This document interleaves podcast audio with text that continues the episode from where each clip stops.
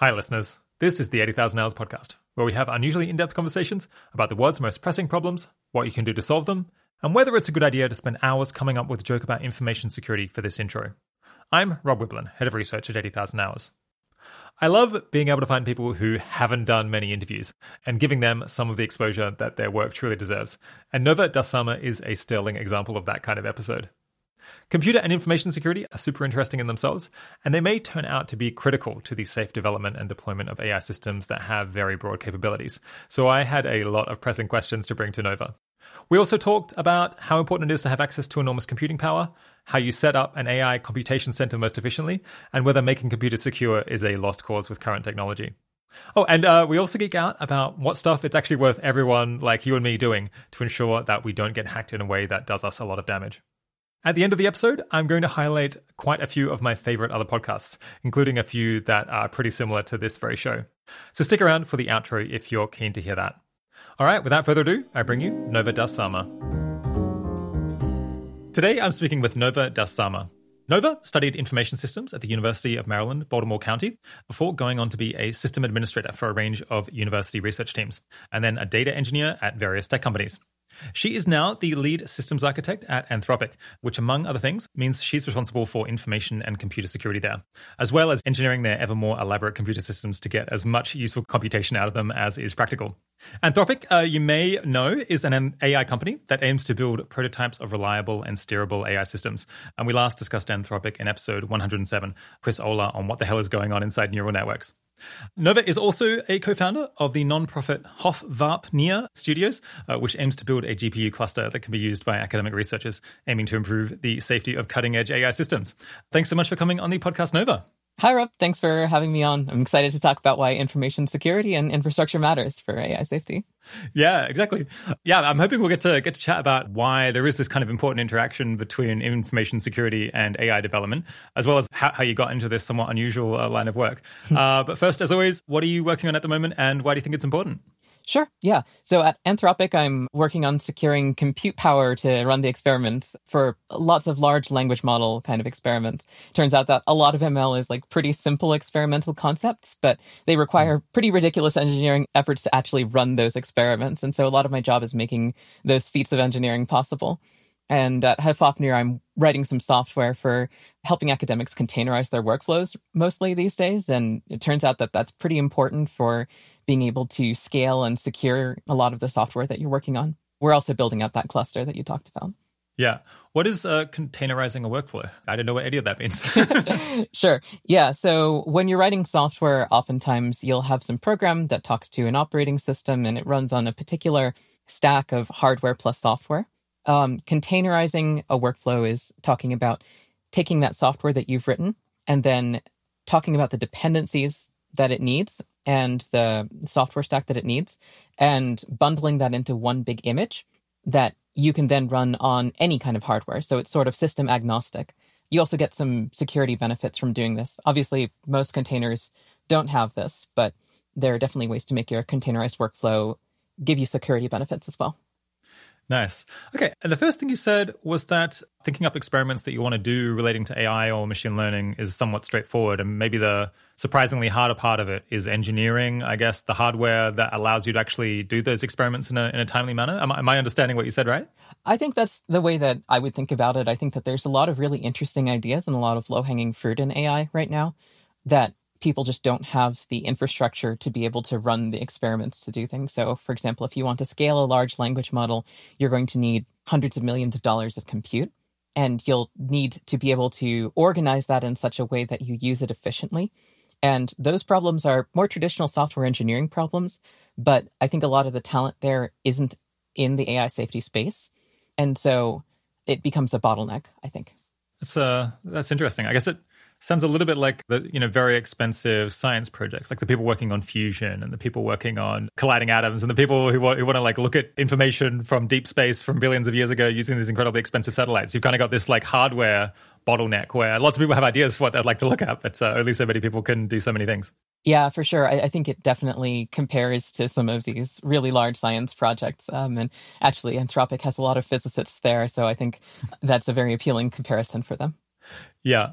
I guess we've talked about this issue of um, hardware being a being a bottleneck on the on the show before. I guess that's been the case from memory for like six years or something like that, or that's been increasingly kind of the case for maybe the last decade or or longer. But I mean, I'm I'm old enough to even remember a time when people would talk about you know random academics are doing interesting work on AI, and then they could do it on on what I imagine is a much more limited budget than than what's required today. For sure, I, I think that um, one of the things that we got out of the GPT models is that if you scale a large language model, you can get some pretty interesting phase changes in the results. You know, those hockey stick graphs that make everybody nervous. Mm. And so those are things that only show up at scale. And academics just don't have the access to resources. And I, I think that's one of the things that Shauna and I want to fix with Fafnir. But yeah, it's really unfortunate that academic computing hasn't really kept up with industry. And that's why I think a lot of those discoveries come out of, you know, Baidu or Microsoft or OpenAI, Anthropic, places that have a whole bunch of money to run a very large compute cluster. Yeah. Okay. Yeah, we'll come back to Hofvarpnir and and compute and issues like that later on in the conversation. But the thing I was most psyched to talk with you about is computer and information security and kind of the, the interactions that has with development of of cutting edge uh, ML models. For those in the audience who are kind of not familiar with this topic, yeah, why is Anthropic working on computer security as as a kind of important organizational priority? For sure. So, for one thing, when you have a large language model you're oftentimes going to train it on a large number of GPUs for a long time. And this produces this asset, which is these weights for the language model. And this is an incredibly expensive asset for the size of it. Um, you can have something that's a couple of gigabytes that costs millions to produce. Mm. And so that's a very appealing target for a lot of bad actors. So security is pretty important on that front on the other side of things and more directly safety related, a lot of research in AI can be dual use. And so protecting your code, protecting your model weights, and that sort of thing is ever increasingly important as you have more powerful models. So, so one important priority is you're developing these models. They've got these weights that were very costly to figure out what they what, what numbers they ought to be, mm-hmm. and you want to keep those inside the firm rather than just have whatever ne'er do well come in and, and, and swipe them from you. Are there any other kind of key computer security challenges that Anthropic needs to solve over coming years and decades? For sure. I think that we can talk about security as also something where you have a model that's we hope is steerable and is we hope is reliable, that sort of thing. You can talk about that as also a security risk. Hmm. So if your model is able to do things like cough up social security numbers or cough up passwords and API keys, that's also a computer security issue that we care about quite a bit. What about the idea of you want to like run a model, but you're not sure quite how safe it is, so you want to kind of constrain what resources it has access to? I guess this is some variation on the idea of boxing uh, mm-hmm. an artificial intelligence. Is that also a computer security issue, or is that kind of under a different header? Yeah, very definitely. And I, I think it's one of the things that I've been worried about quite a bit. So, as we're recording this, I think it's March 31st.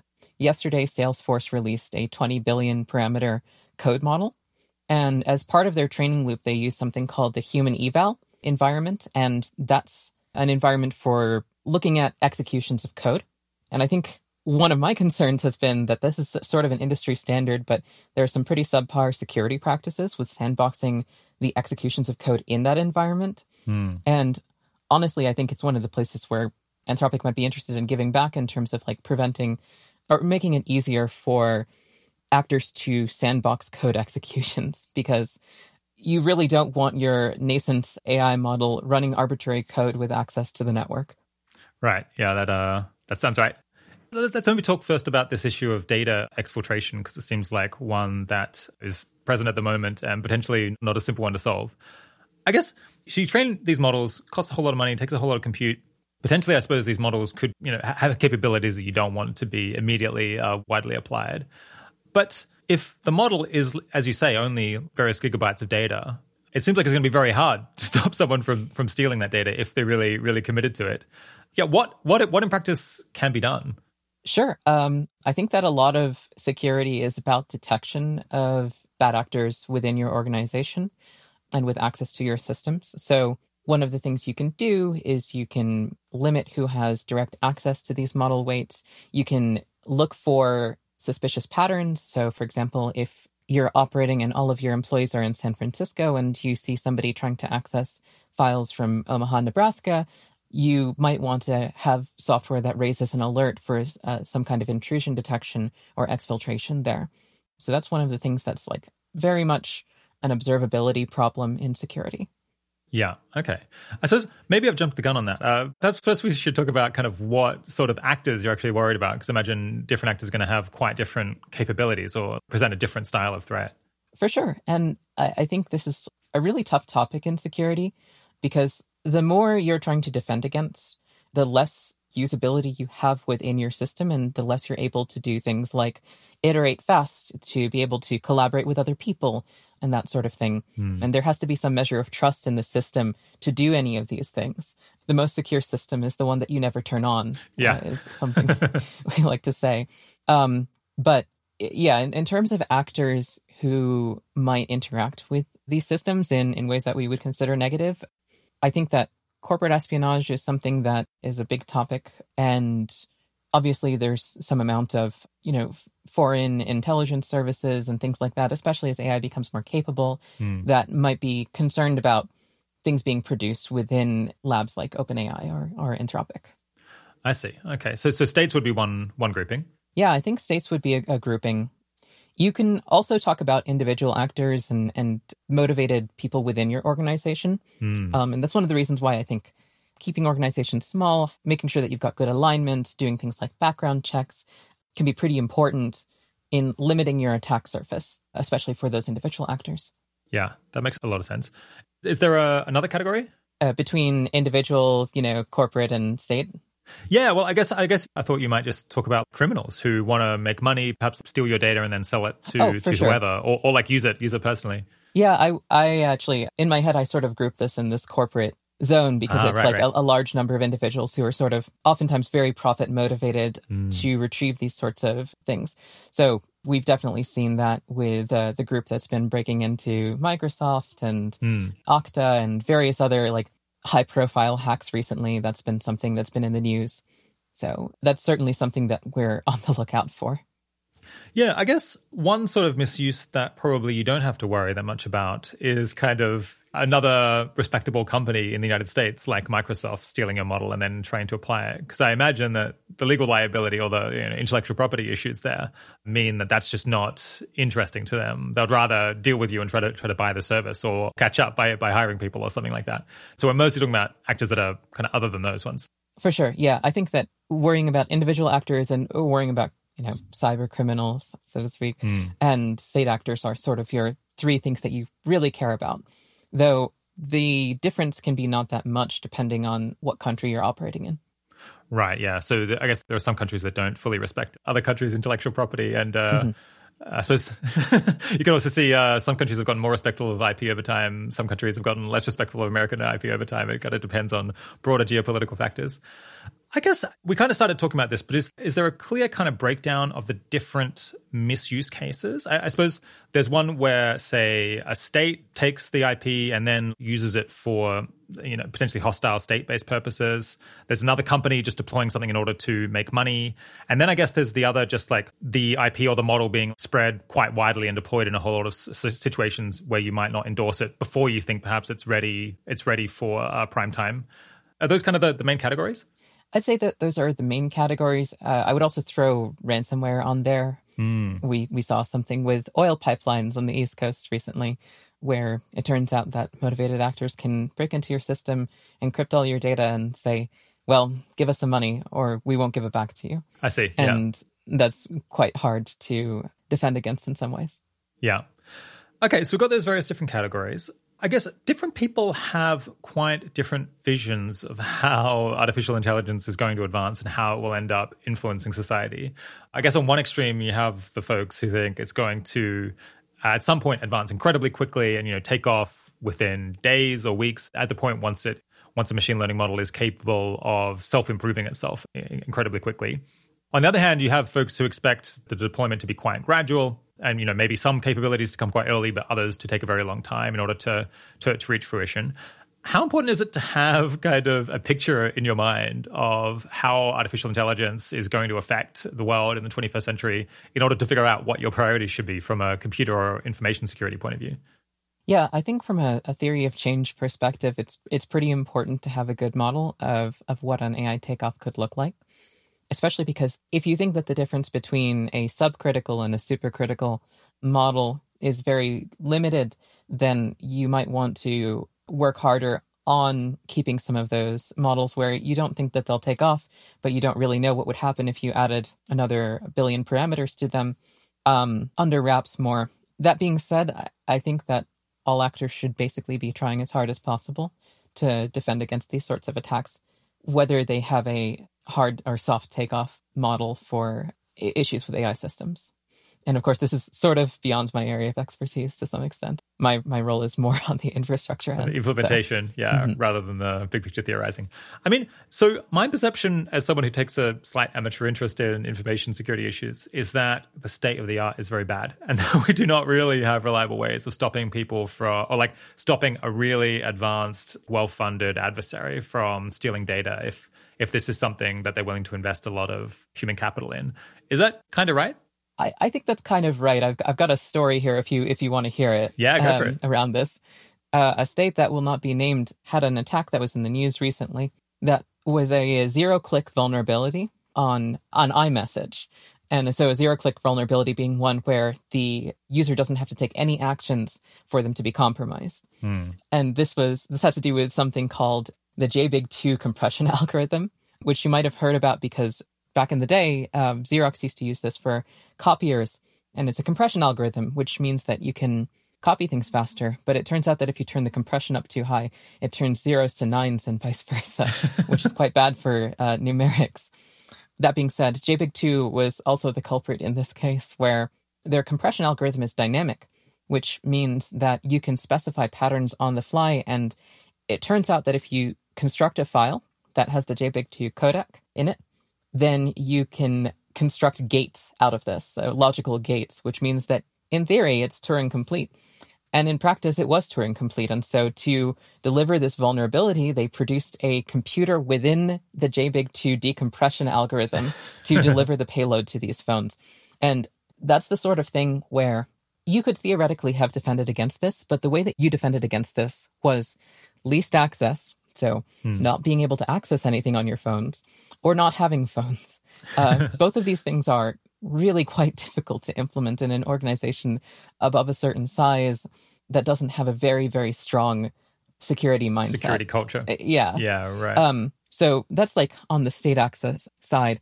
That being said, the thing that works the most is um, always going to be a, a, a social attack. Hmm. So something where you meet someone at a party and they seem nice and they become your friend and then you let them into your building when you maybe shouldn't have done that and they plug a usb into your system and you're done.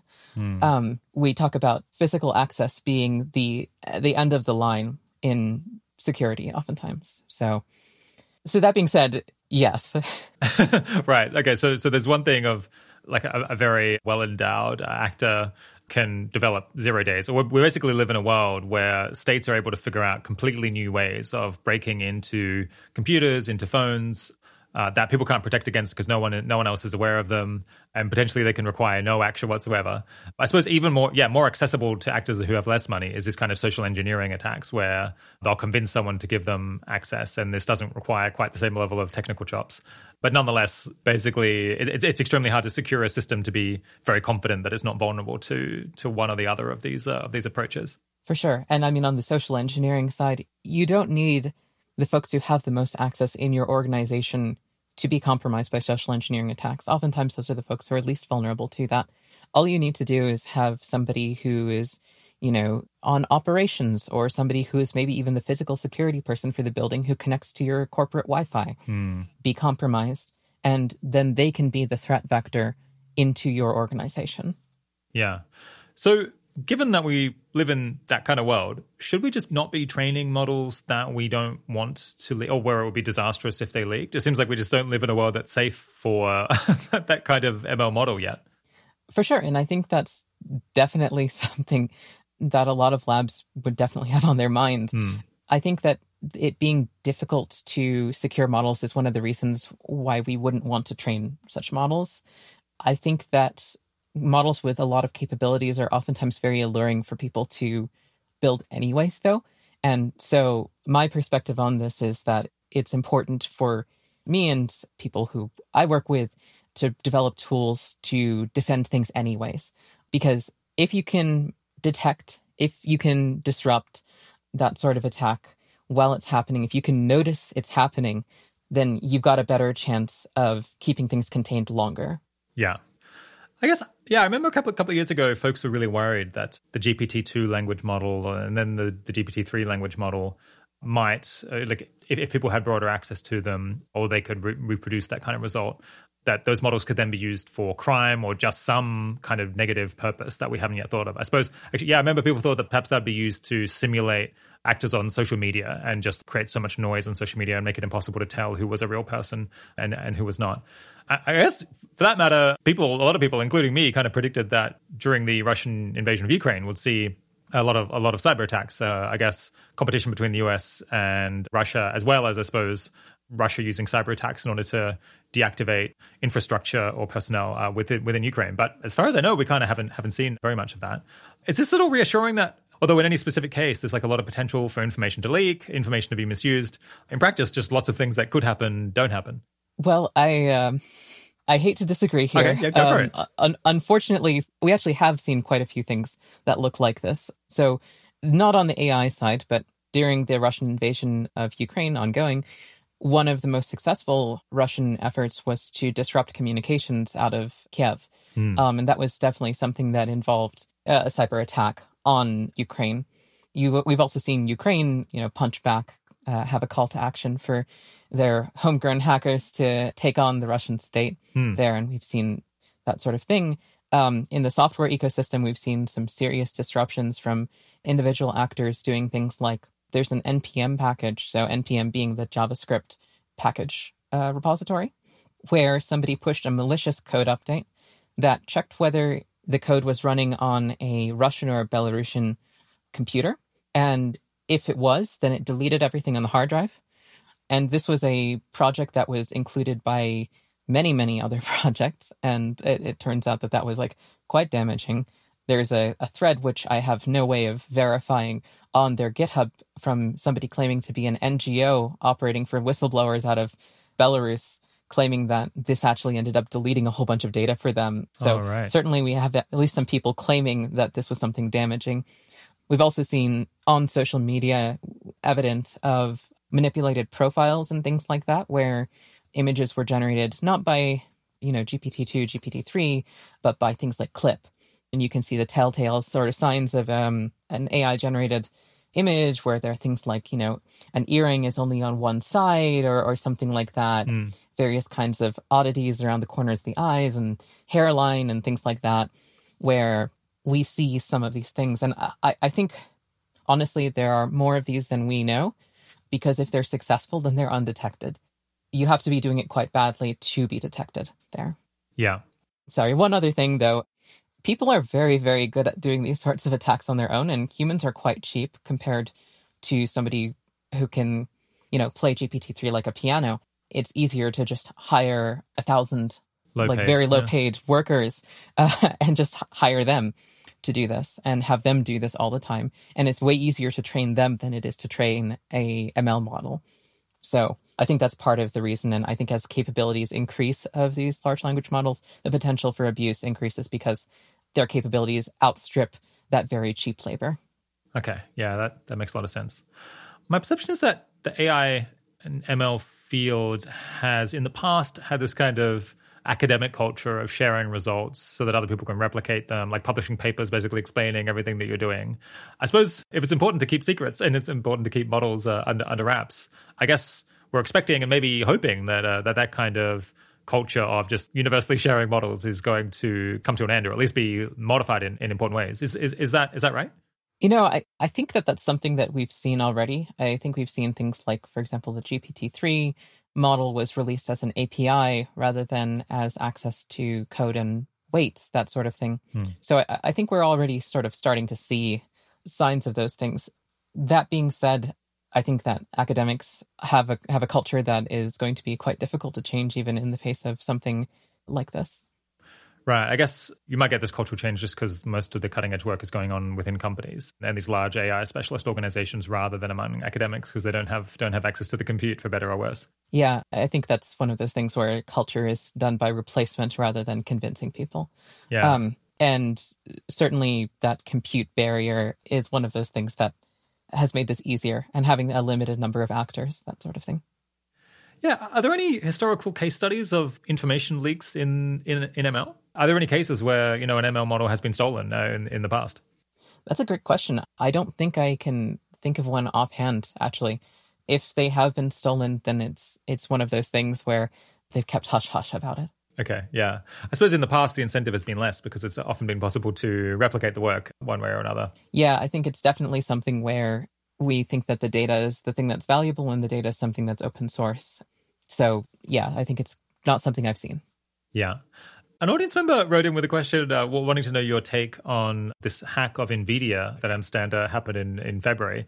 For listeners who don't know, I think there was a group as yet unidentified that stole a couple of gigabytes worth of data from this uh, semiconductor manufacturer called, called NVIDIA. I think one of the largest uh, semiconductor manufacturers in the world. I think they have some of the leading chip designs for ML among among other among other applications. And basically, I, I think the, the, amount of data was like not that large. We're talking gigabytes, but it probably cost billions of dollars to to produce the data that was contained in there, or at least potentially it could be worth billions of dollars to to other actors if they could get access to it and use those results to, to design their own chips. Yeah, do, do you have any thoughts on on that event?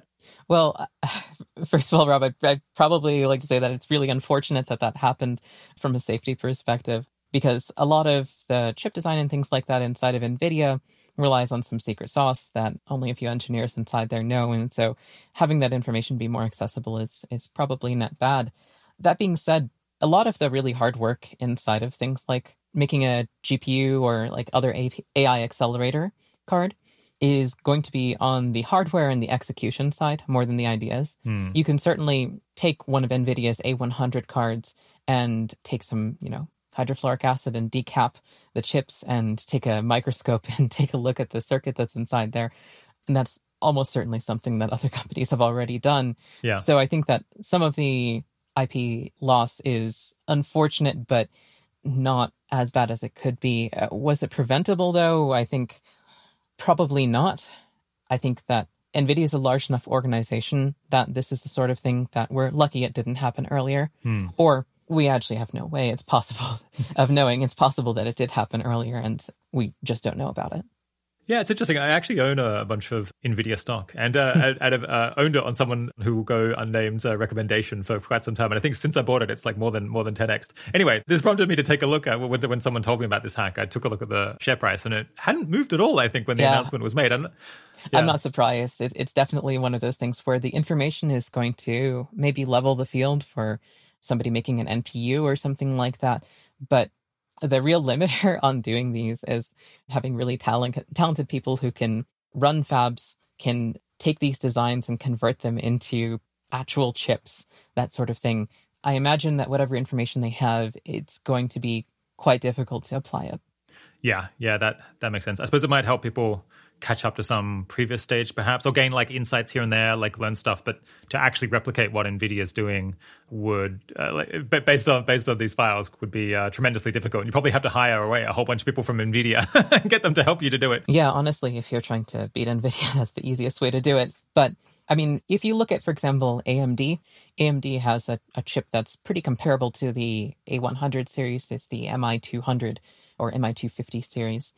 And one of the reasons that that isn't as used in things like machine learning is that the software stack just isn't there. And I think mm. if you were an actor who bought this NVIDIA, you know, stolen IP, hoping to create your own chips and things like that, it's possible that you could do something that would be compatible with the NVIDIA APIs. Mm. Um, it's possible that you could do something that's going to be comparable in performance.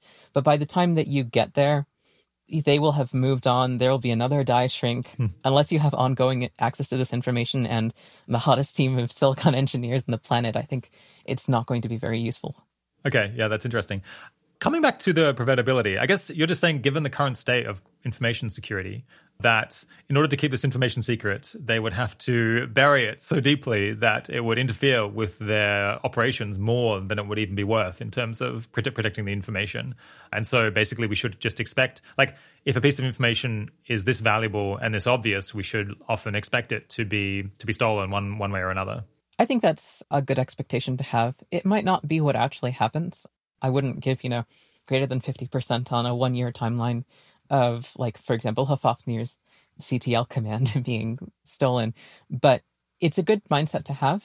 It makes you think more carefully about what sorts of capabilities you're developing and things like that. Because if you assume that a bad actor is going to use it, then you're going to be in a better state if they do actually end up using it. Yeah, you mentioned uh, in response to the first question in this section that you can kind of think of AI alignment and AI safety as kind of an information security or computer security problem. Could you uh, flesh flesh out that perspective a little bit more? Sure. So when we talk about something like an AI system that can do something like, for example, OpenAI Codex or uh, Salesforce's 20 billion parameter model that can write some code you worry that the code that it is putting out into the world is something that will allow it to have capabilities that you might not want it to have, um, allowing it to put its subagents into the world, that sort of thing. And this is quite similar in some ways to trying to have a boundary of preventing execution by other actors inside of your organization. Yeah. Yeah. So I, I think that there's a symmetry there. Yeah. And lessons to be learned from traditional information security. Yeah. So, what what implications does that have for what, what a place like Anthropic ought to do? I suppose it means maybe you want to just hire a lot more infosec people because uh, because they can be potentially involved in the trading of ML models or thinking about how ML, ML models can be designed better, as well as like securing the networks themselves. Oh, absolutely. I think that if you're out there doing security and you would like to work on a very interesting problem, Anthropic almost certainly has a role for you. Yeah. That being said, yeah, we've done a lot of work on looking at things like HumanEval and, and trying to figure out ways to do more clever sandboxing, find ways of limiting the capabilities of something like running the Salesforce model, that sort of thing. Yeah, tell me more about the Salesforce model. I, I didn't quite understand what it is that that model uh, does. Sure. Yeah. So Salesforce just released yesterday a uh, 20 billion parameter model, which they claim does better on evaluations than OpenAI Codex uh, which is a 12 billion. What's it evaluating? Uh, it's evaluating its success at converting human readable descriptions of problems to code that can answer those problems. Ah, okay. So it's converting. So someone writes a description of something that they would like a computer to do, and then it tries, it codes that up and tells whether it's succeeded at doing that. Yes, exactly.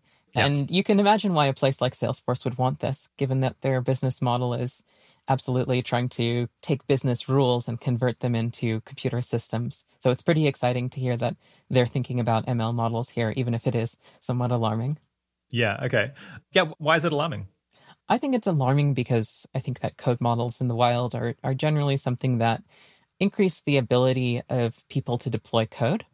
And oftentimes, I, I think we already have a problem with a lot of people deploying code without thinking about security implications of it and that's even within a very you know selected group of people who have you know done a bunch have of training, computer science degrees, and yeah, maybe done a computer science degree. Certainly hung out with people who spent their time in their youth breaking into systems and that sort of thing. I, I think that there are a lot of folks on the business side of things who might not be thinking quite as carefully about what that code looks like. Um, in my last job, I I worked on a no code system for uh, financial products certainly one of the things that I learned from working with a bunch of banks is that a lot of the a lot of the folks there are, are more concerned about uh, bottom line than they are about information security beyond compliance. Yeah. So it's it's certainly something that I'm concerned about. Yeah, this this situation reminds me almost suspiciously exactly of the uh, Sorcerer's Apprentice thing from Fantasia, uh, where I guess you're saying there's all of these junior folks who uh, will suddenly have the ability to automate a whole bunch of stuff, but mm-hmm. they might not appreciate what they're getting themselves in for if they just start coding things up using this evaluation model from day to day. Yeah. Yeah, absolutely. Yeah, I I saw a post the other day which was talking about test driven development, where you produce like a set of specifications, right, for what your software should be able to do and what it shouldn't be able to do. And they've got this function for randomness, and it, it returns it returns eight and it says that this was randomly selected at the time of writing this code. Um, and it's one of those things where understanding what's actually wanted is a very, very difficult problem, even for even for even programmers. For a 20 billion parameter model. or, or even yeah. for, a, especially for a 20 billion parameter model. Yes. Yeah. Yeah. Okay. So to what degree can we solve any of these information security issues by like putting information that we don't want to get out there on ice somehow like putting putting things in cold storage except for like the exceptional cases where occasionally you want to you want to access them for some practical reason I, I, highly recommend it yeah. I, I think that certainly limiting the amount of information you have that is eligible to be exploited and that is easily accessible is a great way to limit your footprint so um, things like if you've got a model that you trained and you have a whole bunch of checkpoints and you're storing them on some online system, consider whether you need to do that. Consider whether you could instead encrypt those and put them on something like Amazon Glacier or Google Snowball or something like that, hmm. where you've got a cold storage, it's going to take several hours to restore it, and you can absolutely set an alarm if somebody tries to restore that information without letting you know. Yeah. Interesting. What what are some of the most secure networks that exist today, or most secure like computer systems that exist? Well, I think that my TI-84 Plus calculator is pretty secure because it can't connect. um, I think it's hard for me to comment really on the security of other organizations. I think that everyone's trying very, very hard to produce systems that are secure and reliable because that's very much important for their bottom line. Yeah.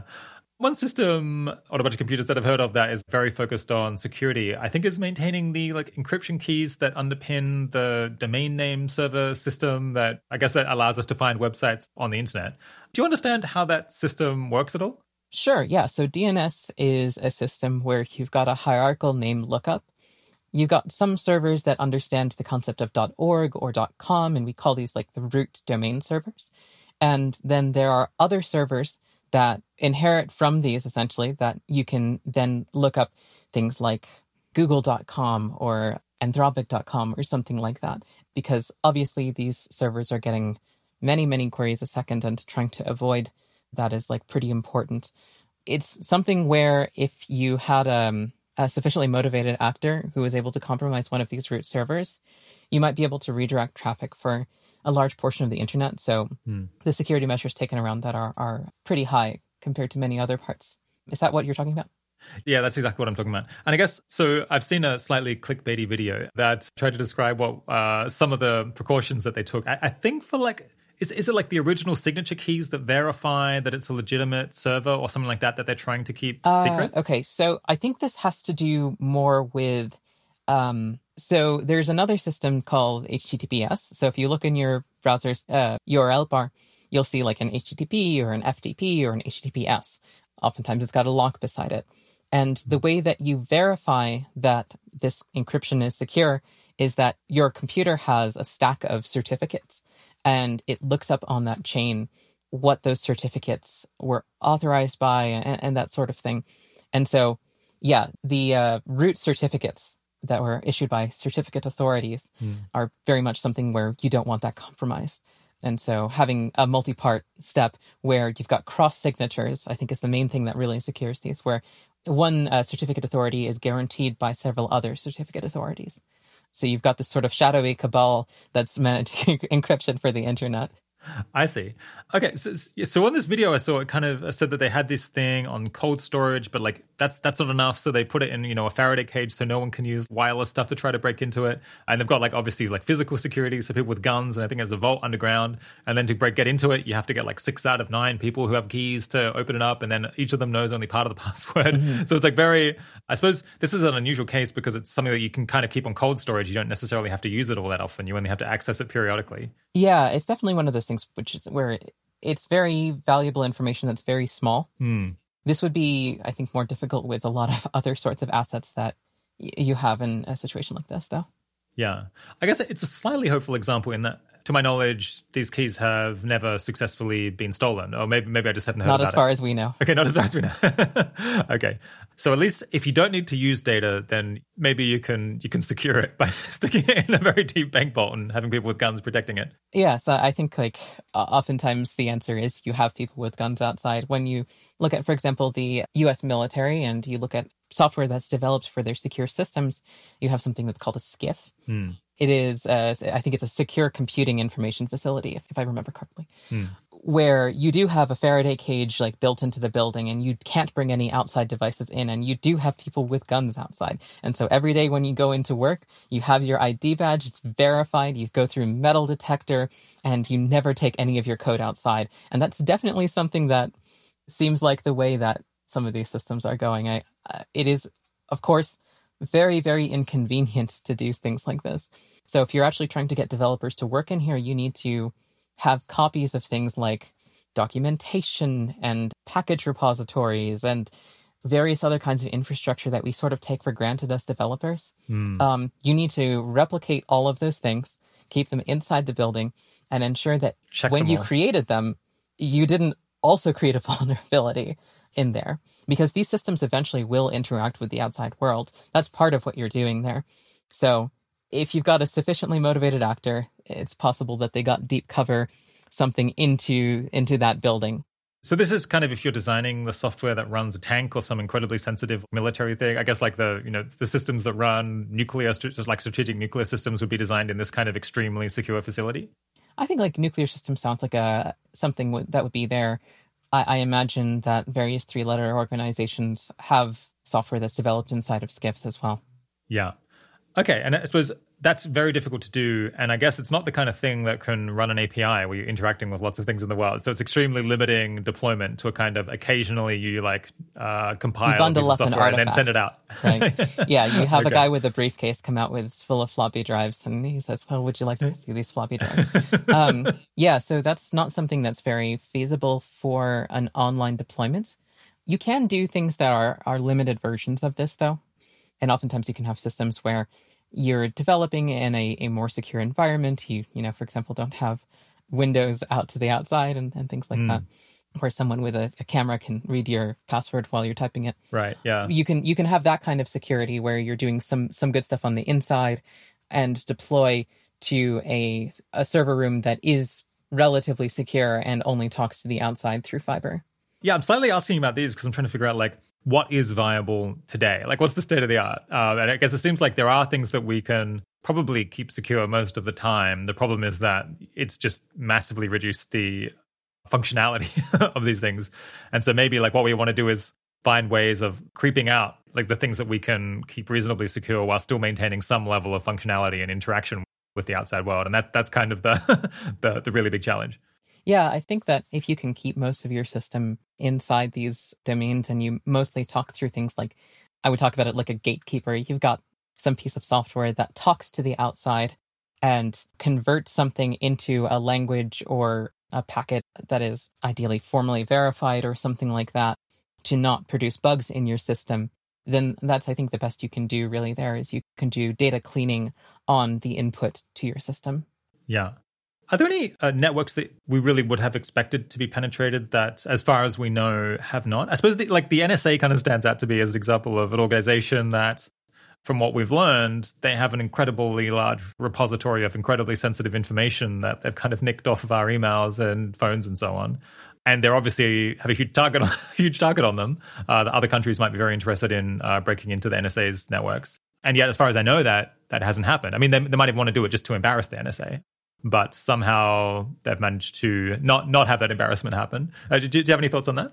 Yeah, I think that's that's an interesting case. I think the NSA is is very uh, lucky in a sense where they're a great they're a great attraction for a security person who is interested in solving probably the world's greatest challenges, and so they absolutely have things like people who are actively looking at uh, and, and inspecting the traffic that's going in and out of these networks and, and things like that.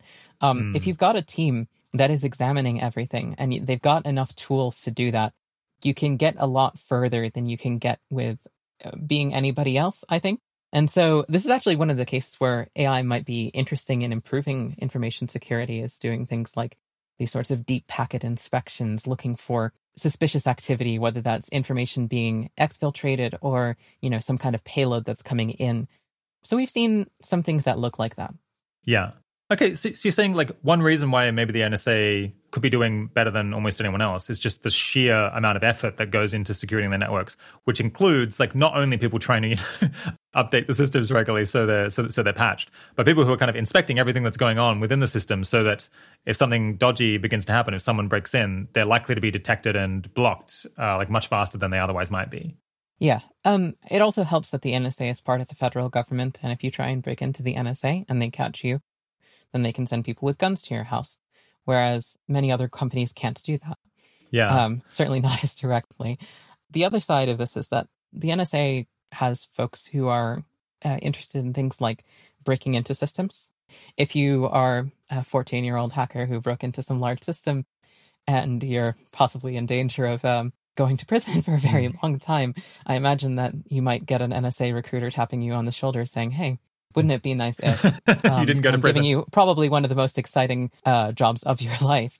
So doing things like uh, we talk about a penetration testing, trying to break into those systems is one of the best ways that you can verify that security. So you have sufficiently smart people, uh, clever, like people who think outside the box, trying to break into those systems, and that helps you discover those vulnerabilities before somebody else does. Yeah. Okay. Well, I started out this conversation feeling a little bit uh, some degree of despair because it sounded like this was borderline futile trying to prevent this information from getting out. But it seems like there are people who are making some serious effort, and mm-hmm. hopefully, maybe if we have years or decades to try to improve what the state of the art is, maybe we're maybe we're not completely screwed. That uh, that any ML model is going to be like stolen pretty uh, pretty quick smart. Yeah, I think there's some pretty exciting progress. I think that right now, if we were to, you know, produce AGI in our kitchen, um, it would be stolen. But I think that if you don't have that case and the timelines are longer, then you have time to do things like build your own formally verified systems that are very robust to these sorts of attacks. Yeah, can you explain what formal verification is? Uh, formal verification is like a logical technique for talking about the execution of a piece of software or really an algorithm. And you would use something like this to describe the behavior that you want in a system and then basically create a very, very long, complicated proof that proves that there are no vulnerabilities or, or unexpected behaviors or undefined behaviors in the system. If you look at something like, for example, the C language, which is a, a systems language that is used for producing things like the Linux kernel and other like really important pieces of software, there are certain kinds of operations that you can do that are just simply not defined in, in the specification for it. If you look at almost any piece of software, there are ways you can give it sufficiently weird, sufficiently well crafted inputs that will cause it to crash, that will cause it to overwrite pieces of memory that you didn't expect it to. And formal verification is a technique for preventing those things going into software in the first place. Of course, it's quite difficult. You don't see very many large pieces of software produced this way, but we've seen some pretty interesting examples of things like microkernels that come out of um, mostly academic labs that are interested in this sort of thing, where you've got a kernel that has some very limited functionality but is completely proven. Interesting. Okay, so this is this is something we kind of know how to do, but it's like quite challenging. And I guess the more complicated program you're making, the harder it is to formally prove that there's no circumstance under which it might do X. There's no input that can produce X as an output. Yes. If you think about the complications inside of a program, you have a lot of cases where you're multiplying and, and, putting exponents on the complication of the kinds of inputs that might come into the system. And a good technique for making your program able to be formally verified is splitting up the input in ways where you can formally verify parts and then talk about things at that level of abstraction. So you can say that these parts interact in a particular way. Okay. Is this a kind of new technology? I, I, remember hearing about people bring up formal verification years ago, and I think they were talking about it with the sense that this was something that didn't really work at the time, but might get better in future. Is it an area of research where we're improving? It definitely seems like we're improving. Yeah. I think that programming language design in general has come a really long way since uh, the dawn of computing. So I definitely think that there's progress there, and it's a pretty exciting field to be working in. That that being said, I, I think we will have to have some really significant advances in programming language theory uh, mm. to have formal verification become, you know, a, a very accepted part of the tool belt. Yeah. I guess I was saying I was optimistic because it sounded like there were a bunch of, or at least like some people were succeeding partially uh, when, when, it came to information security. But I guess we should only kind of be optimistic if we think that on balance, like information security is or computer security is improving over time rather than staying static or getting worse.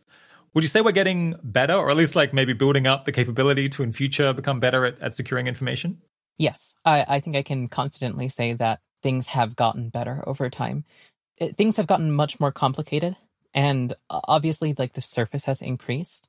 Um, but as that surface has increased, you've also gotten the incentives in play for people to secure things moving e-commerce online or uh, moving commerce to e-commerce having online systems that are handling large amounts of money has been a fantastic motivator in getting people to think about how they can write software in a way that doesn't get you broken into when i was in um, middle school we had some software on the, the macs and the computer lab hmm. that didn't um, uh, didn't let me run i think uh, nethack at the time which is like a text adventure game yeah. Um, and I was pretty upset about it. and so at the time, it was like extremely trivial for me at like 12 or whatever to, you know, boot this thing into a recovery mode where it didn't check for password. And then you could change the password in the password file because it wasn't very well encrypted and things like that. And, and that just wouldn't happen today, right? If you look mm. at something like the MacBook, the M1 chip, a lot of the passwords are secured in, in a, a hardware chip that is specifically designed to resist this sort of thing. Hmm. Um, as opposed to on a file on disk. Now, that's not true of everything. We certainly see, uh, for example, in the Okta hack recently, there was a Excel file that contained the password for a LastPass account, which is certainly something you don't want to see as uh, somebody on the security side of things. Um, yeah. So obviously, the last uh, last system to secure is humanity. So um, you can have as secure a system as you want. Uh, if you put a sticky note on the outside of your laptop that has your password that is going to be visible to somebody who is on a Zoom meeting with you, then uh, perhaps your security is not so good after all. Yeah, yeah. Well, I mean, I suppose you could have two-factor authentication. Use the use the keys that you have to physically have in order to uh, mm-hmm. to secure something, so the password isn't so central. Oh, for sure. Yeah, I think multi-factor authentication is very, very exciting. Actually, something where you can both prove who somebody is and what somebody has is pretty important. So w- we've seen some advances in this. For example, now there are more places that might require two factor authentication, that might require two factor authentication that isn't through SMS, and might even support something like FIDO2, which is a, a protocol where not only is the key that you're producing out of this hardware device specific to that device and that user, but it's also specific to the site that you're authenticating with as well. Yeah. Yeah. We'll, we'll, come back and maybe do a bunch of security advice for individuals and organizations. Because I guess, I mean, some of that stuff is really quite relevant to how you can, in practice, secure a network that people are actually working on and actually doing normal, normal work on. Or really, you know, not secure it against the most persistent threat from all of the best Russian hackers, but, but secure it against like ordinary attacks. Right. Yeah. Having enough things in the way that perhaps they will go and attack somebody else. Yeah. Okay, so imagine you don't want to spill all of the beans on on the security work that you're doing at, at Anthropic. But what's uh, like one thing that people in the audience might not have heard about that uh, that you could do with with the network in order to make an adversary think, ah, maybe I'll go and hack someone else, or maybe I'll go and bother someone else's network because this is this is getting harder. Uh, for for a network specifically, um, uh, to be honest, anything to do with Anthropic's computer systems, or sure. I think that one of the biggest things you can do as an organization to avoid people getting hacked is to give them hardware that you control and to have a unified fleet of hardware. So, for example, if you've got a fleet of computers that are all MacBooks, that are all centrally secured and have encryption on the disk, then you can limit the damage that's done by a hack that's, for example, to some Windows firewall or something like that to non existent because you're only running on macOS. And you're also limiting things like I went on AliExpress to uh, buy a pink Blahaj plushie, um, you know, or something like that. And it turned out that the vendor sent me a, a Word macro file or something that uh, broke into my computer. But I did that on my personal device. And so now they would need to be able to jump another level into your corporate device.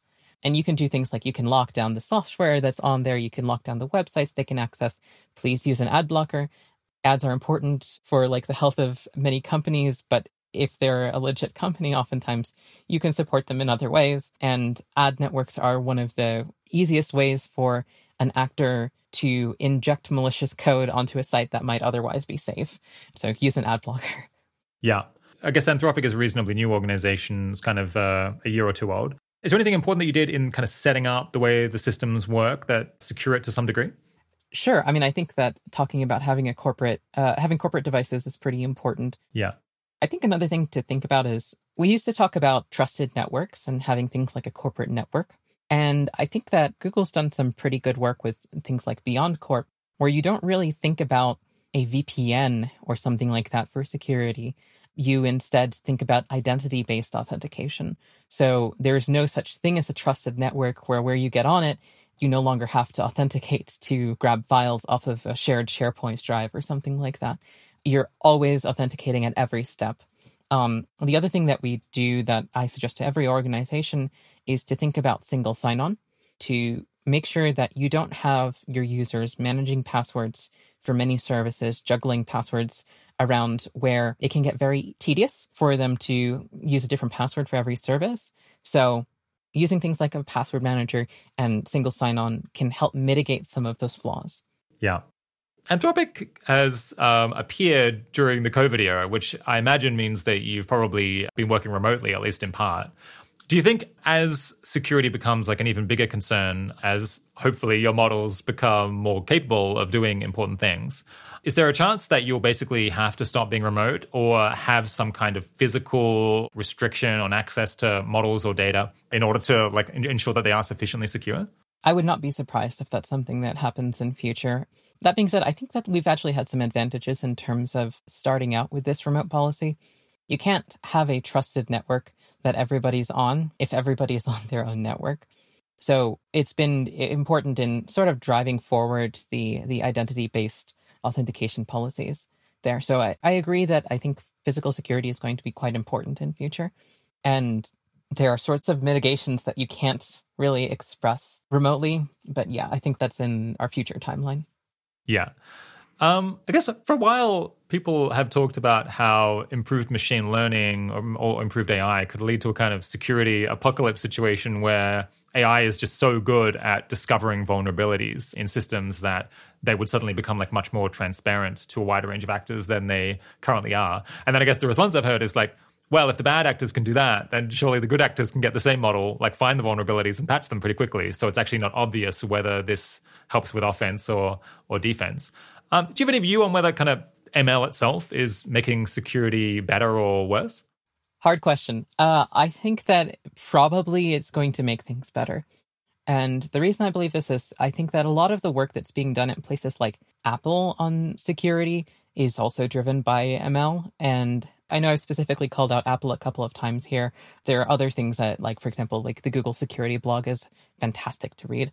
But yeah, I think that uh, security researchers getting access to more sophisticated models is going to be quite positive. And I, I also think that there's a possibility that we can use ML models to drive formal verification forward and to drive adoption of programming practices that are more defensive, that are harder to break into with ML. So I think that it is definitely a spy versus spy sort of scenario where the technology is very much dual use. And it's certainly going to have some growing pains as these things become more capable. But I'm hopeful that that's going to result in a more, more secure while still being usable future. Yeah, yeah. To what extent would computer security benefit from just more money being spent on it basically by the relevant actors? I ask this because I think I remember reading about someone who got paid a bug bounty basically for finding this horrific flaw. I can't remember was in like Mac OS or in the iPhone or something like that. But plausibly they could have sold this for tens of millions, hundreds of millions of dollars because of like the, the power basically of this exploit. And I think they got a million dollars or something from Apple for for going through their bug bounty program. It's pretty good. I see thousands of dollars often or hundreds. Right, yeah. So I think this was one of the largest, but it was nevertheless like much less than you might imagine they might be able to sell it to criminals for or to, or to state actors for. Mm-hmm. I suppose, of course, there's like most people would rather sell the thing to Apple, I, I imagine, or their sequel, and they'd rather probably not be on the run from the feds. But would it maybe just help to like throw more money basically at getting people who are kind of on the fence between being good actors and bad actors to be good actors? That's a great question. And honestly, I, I'm not sure. But my guess is yes, it definitely seems like something where we've seen bug bounties show up more often We've seen security researchers get paid better, and I think we've seen an increase in the resulting security and a decrease in the prevalence of people trying to passively break into systems for money instead of getting to work on a team of people who are all trying to break into things for money and not going to jail. Yeah, yeah. I guess I have this stereotype from the past that you know computer security is bad enough that like you know a motivated 14 year old who like you know hasn't been to university yet but just is really into computers can probably do some interesting hacking like break into systems that you'd be kind of surprised that they could get into. But i wonder whether that might actually be kind of an outdated stereotype and whether like perhaps things have improved sufficiently that a 14 year old actually might struggle to do anything interesting uh, at, at this point. Do you know where we stand on that I think that stereotype is still quite accurate. Uh, and broadly, there is more software than there used to be. So a lot of the targets that were on that lower end of the security spectrum, there just are more of them. So I, I think that until we find ways to create secure systems by default instead of having to do security as more of an afterthought, we are going to continue to see situations where a script kiddie with a piece of software that they downloaded off of GitHub can do a vulnerability scan and deface some website or something like that. I think it's a lot harder for them than it used to be to break into things like, you know, whitehouse.gov or something like that. Yeah. I see. So, so, maybe the, the top end has gotten more secure as this has become more professionalized, but there's so many more things on computers now in general exactly. that the number of things that are not secure is still plenty. yeah, yes. And I think in some ways this is good. I think that like having systems that kids are able to break into is in fact a good thing. Mm. We've seen some really cool stuff in terms of uh, there are websites where you've got a kind of a capture the flag scenario where you're meant to try and break into one level and then it gets to the next level and you know then there's some key that you have to find for the next one and these are actually really really fun and i think it's a great way to get kids interested in security so uh, I, I, think that having systems that are targets, I mean, I, I, would obviously not condone somebody trying to break into arbitrary websites, but certainly there are tools that are actually fun to do this with. Yeah, how illegal is it to break into a website or something that doesn't matter that much, just as a matter of kind of getting practice and training and uh, you know, assuming you don't do any damage, whatever. Very illegal, and you shouldn't do it. Okay, all right. uh, but l- long story on that. So I would say that if you're interested in trying to do some kind of vulnerability testing, I would contact that website and ask them because a lot of, you know, Silicon Valley mindset is like ask for forgiveness, not permission.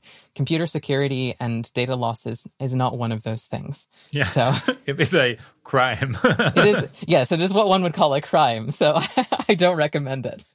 Right, right, right. But you're saying if you contact a random website and say, I think you might have a bunch of vulnerabilities, I am training in this, would you like me to try to break into your systems and then tell you what to fix? Uh, enough of them will say yes, that this is a viable method. I think not very many people will will say that yes to you if you're not somebody with like a background in this sort of thing. And if you don't have a background in this sort of thing, then I would recommend looking at some of these capture the flag websites, some of these other sorts of things where somebody has actively set up a really interesting puzzle for this. And I imagine that the NSA has some programs uh, around this if you're interested and on the younger end. So. Yeah, you know, if, if there's young people in the audience who are interested to get more, yeah, try their try their skills at this sort of thing. What resources can you point them towards? Is there a like hacker monthly like magazine or I don't know a podcast they should be subscribing to? So a couple of things that you might want to think about. There's a thing called the CVE, which is a, a centralized database for talking about various sorts of vulnerabilities in computer systems. Taking a look at the sorts of things that are there can be quite informative. Oftentimes they have exploits that come with them as a proof of concept, you know, for being able to break into those sorts of systems.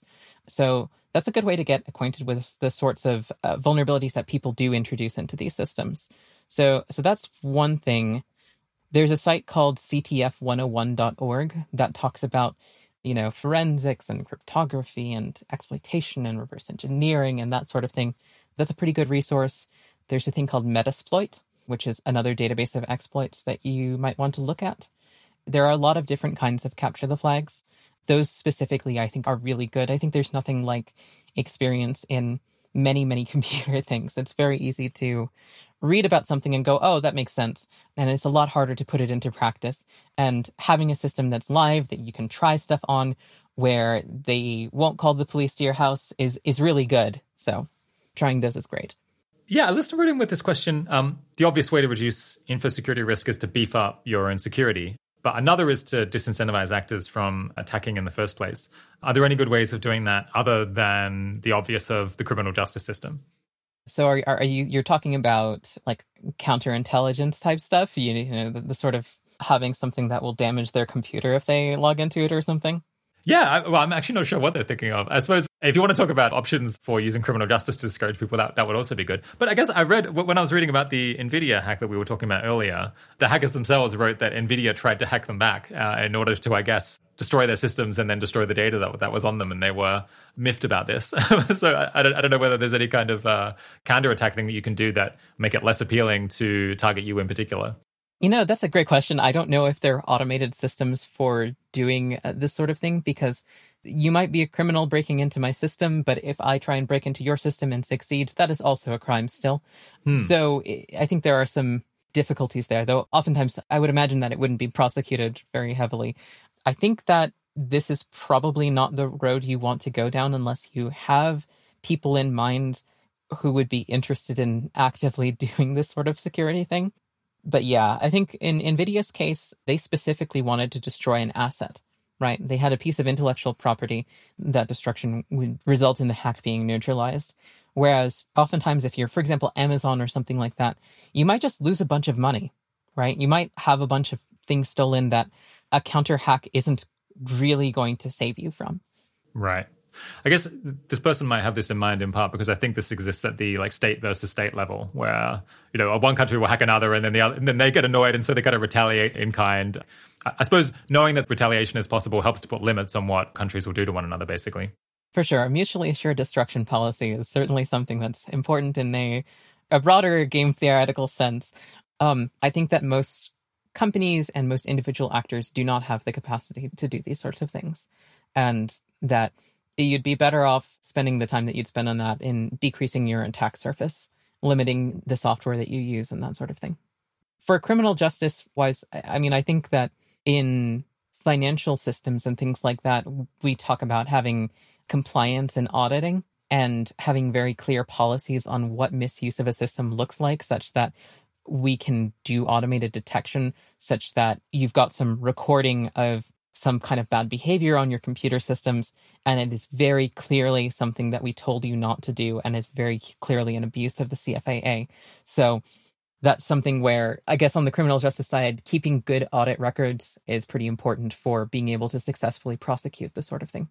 Oh, and um, get on the FBI InfraGard list there's a mailing list for um, information security professionals that is free. It comes from the FBI and oftentimes has some pretty interesting stuff. They recently had a webinar, for example, on cyber attacks related to the Russia Ukraine crisis. So. Oh, nice. Okay, yeah, we'll, we'll uh, track that down and stick up a link to that in the in, in the show notes. Yeah, you can find that on YouTube actually. So uh, one of their calls was recorded. To what degree is it still like a major problem that people just don't patch their systems when there's security updates? This is uh, very, very, very, very, very prevalent. Okay. Certainly, this is something that it's very inconvenient to patch systems. You have to take them down. You might have to test them. There might be something in there that isn't something, at least a change Compatible in behavior. with the security update. Yeah. So I, I used to work at the NCBI. It's a National Center for Biotechnology Information doing systems administration on some of their large systems. And we were trying to upgrade our systems from one version of CentOS, which is an operating system, to another. And in the process, it changed this core system directory component. And it wasn't a security update, but it broke a major piece of functionality that we used to like look up users on systems. And this was an incredibly frustrating thing for me when I was working there. And in fact, I didn't solve it. I instead left the company. Uh, not not not because of this, but I had other opportunities that I, I, moved on to. But it is, I think, something that I did not solve in my time there, and that that was something I worked on for several months. Um, so, especially when you have many pieces of software interacting, patching a system is very non-trivial. Right. Yeah. To what degree is this kind of an important thing for the whole uh, software world to be improving? Is finding ways of doing security patches that don't break other software and don't break systems so that people are more willing to patch things faster and maybe they can even just be set up to occur automatically. Possibly this is just like fundamentally not possible because sometimes the security patches require changing something and changing that thing then breaks something else.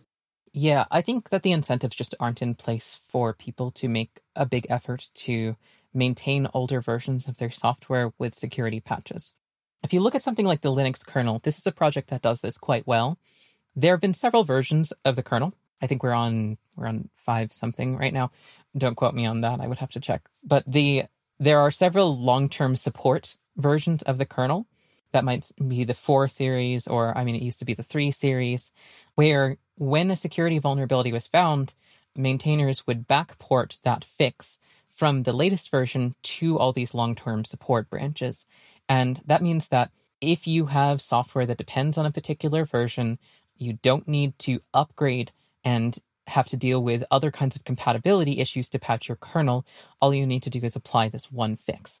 And more software should work like this. The concept that you have to be on the latest version of software as opposed to up to date with your security patches is a thing that I think makes being up to date with security patches much more difficult.